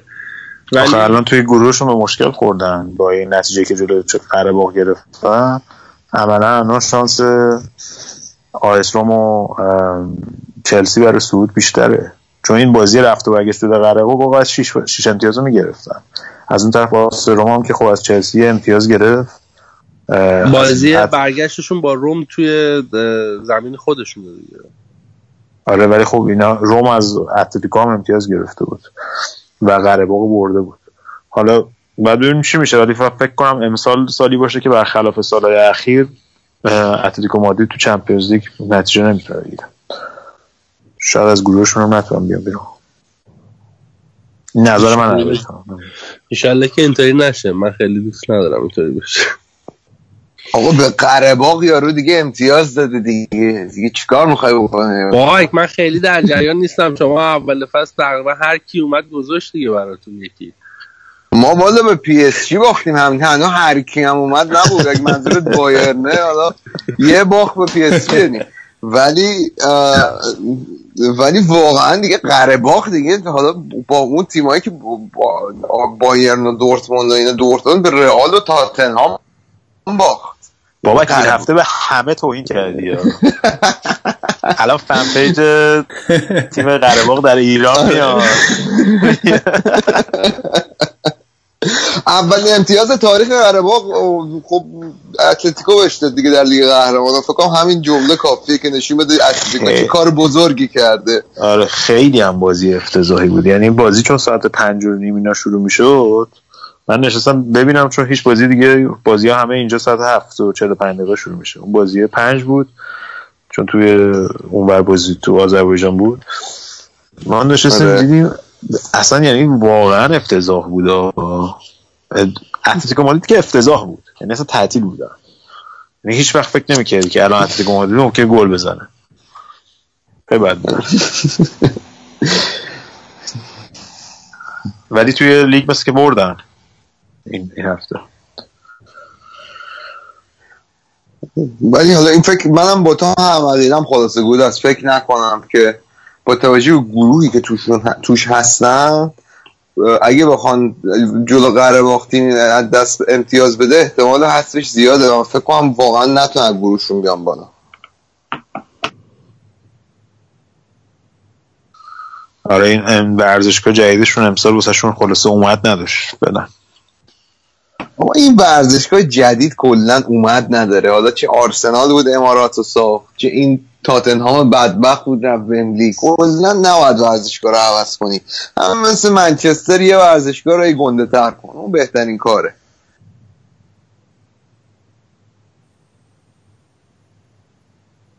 ها چی شد؟ آقا هنوز هستی؟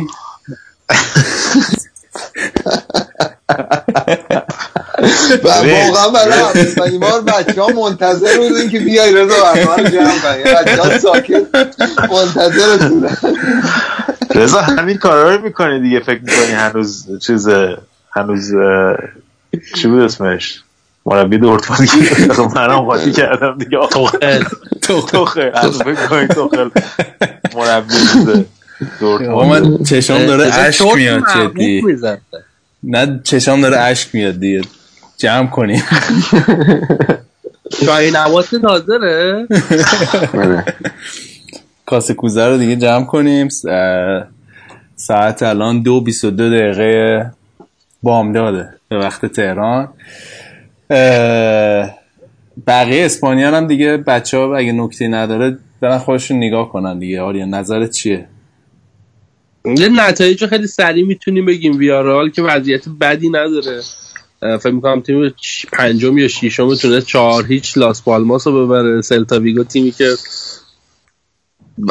پارسال پارسال پیارسال عملکرد خوبی داشت، خب با اتلتیکو با لگانس همونجور که گفتم بیلبائو رو تونست تو زمین خودش ببره و رئال هم که سه هیچ ایبا رو برد.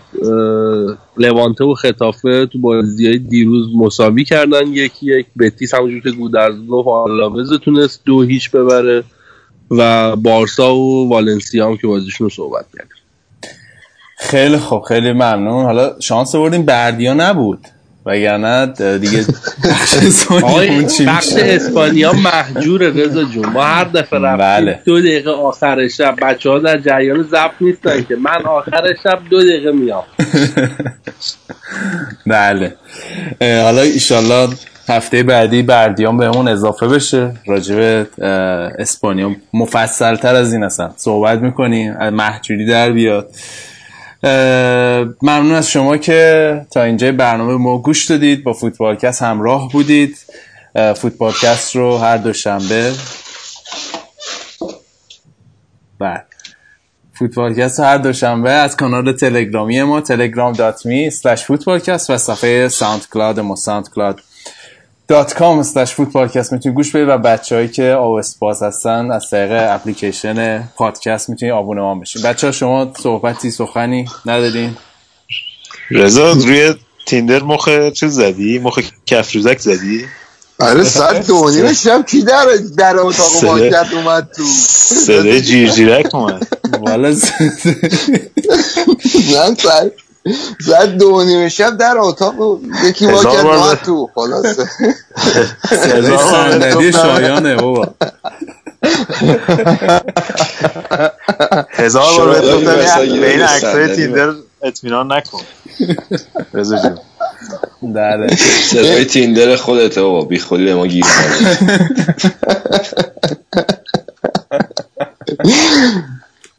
آقا منم حالا بخوام فشار رضا کمک کنم هر روز بردارم، یه نکته اشاره کنم که بچهای پادکست بدونن که رضا ادبیات فارسی هم درسم داده، یعنی درسم میده به عنوان معلم. خدا داده اون دانش دانش جوهای دانش آموزای رضا برسه.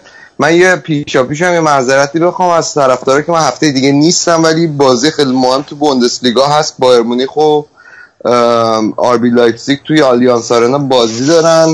اون بازی حتما از دست ندید ان شاءالله که حالا هفته خوبی واسه همتون باشه. مدیونی اگه فکر کنیم ما راجبش صحبت سعی سعی میکنم راضی تو کنم از فعالیت‌های پشت پرده، کاری میکنم راضی تو کنم صحبت کنم. خیلی خوب، خیلی ممنون. من از طرف بقیه بچه‌ها اگه اجازه بدم از طرف بقیه هم خداحافظی میکنم. قبل که بریم من میخواستم یه چیزی بگم، یه پیغامی بدم به شنونده ها. یکی این که لطفاً به ما بگین که فوتبالکست رو از طریق اپلیکیشن پادکست توی ایران میتونید گوش بدید یا نه، یعنی بدون وی پی ان، یا اینکه فیلتر هستش این لینک ساوند کلاودی که ما روی پادکست روی اپلیکیشن پادکست اسم میذاریم. یکی این. دوم اینکه به ما بگین که کجا کلا پادکست گوش میدید، مخصوصا فوتبالکست. مثلا من خودم معمولا وقتی که حالا جیم هستم یا اینکه میرم بیرون دارم پیاده راه میرم تو گوشم میذارم و پادکست های مختلفی که دوست دارم و گوش میدم. و دوشنبه هم دوشنبه شب ها هم معمولا فوتبالکست. و فوتبالکست رو کجا گوش میدین؟ روی توییتر برامون بزنین تو چه حالتی هستید وقتی دارید گوش میدید فوتبالکست. معمولا دیگه حالت چیز کنید دیگه، فیلتر کنید اگر حالتتون زیاد نمیشه روی توییتر گفت. بعد یکی اینو یکی اونو. بعدش هم این که بازیای لیگ کاپ هم یادتون نره بسته هفته همه تیم گنده ها به غیر از لیورپول ما که هست شد همون دور اول با خیال راحت، بقیه تیمو بازی دارن. بود از آهنگی درخواستی چیزی نداری؟ ما آهنگ درخواستیمونو میذاریم آخر برنامه خودمون داداش. من ترسیدم گفتم الان میخوای دوباره باز به من گیر بدین، ولی خب ممنونم. دوست داشتی ها، ولی معلومه که عکس‌ها رو موقع پادکست گوش دادن با هشتگ میتو میخوای تو توییتر بذارن بچه‌ها ببینن ان شاءالله گوش میدن. بیا الان به همین جوری این هفته دارید شماها صحبت‌های آفنسیو میکنید، همه انواع چی میگن کامیونیتی‌های مختلف و از خودمون رنجوندیم این هفته. من بیشتر دارم با حالت برادر من برادر من منو کردی با اون چی میگن نماینده قاچاقچیا و دیلرها و اینا، دیگه چیکار کنم؟ آخ خدافظی نمی‌کنید نه؟ نه حالت گودرز باز بکنی بریم دیگه. خیلی خب، تا برنامه بعدی ممنون از همه که گوش دادید. خداحافظ.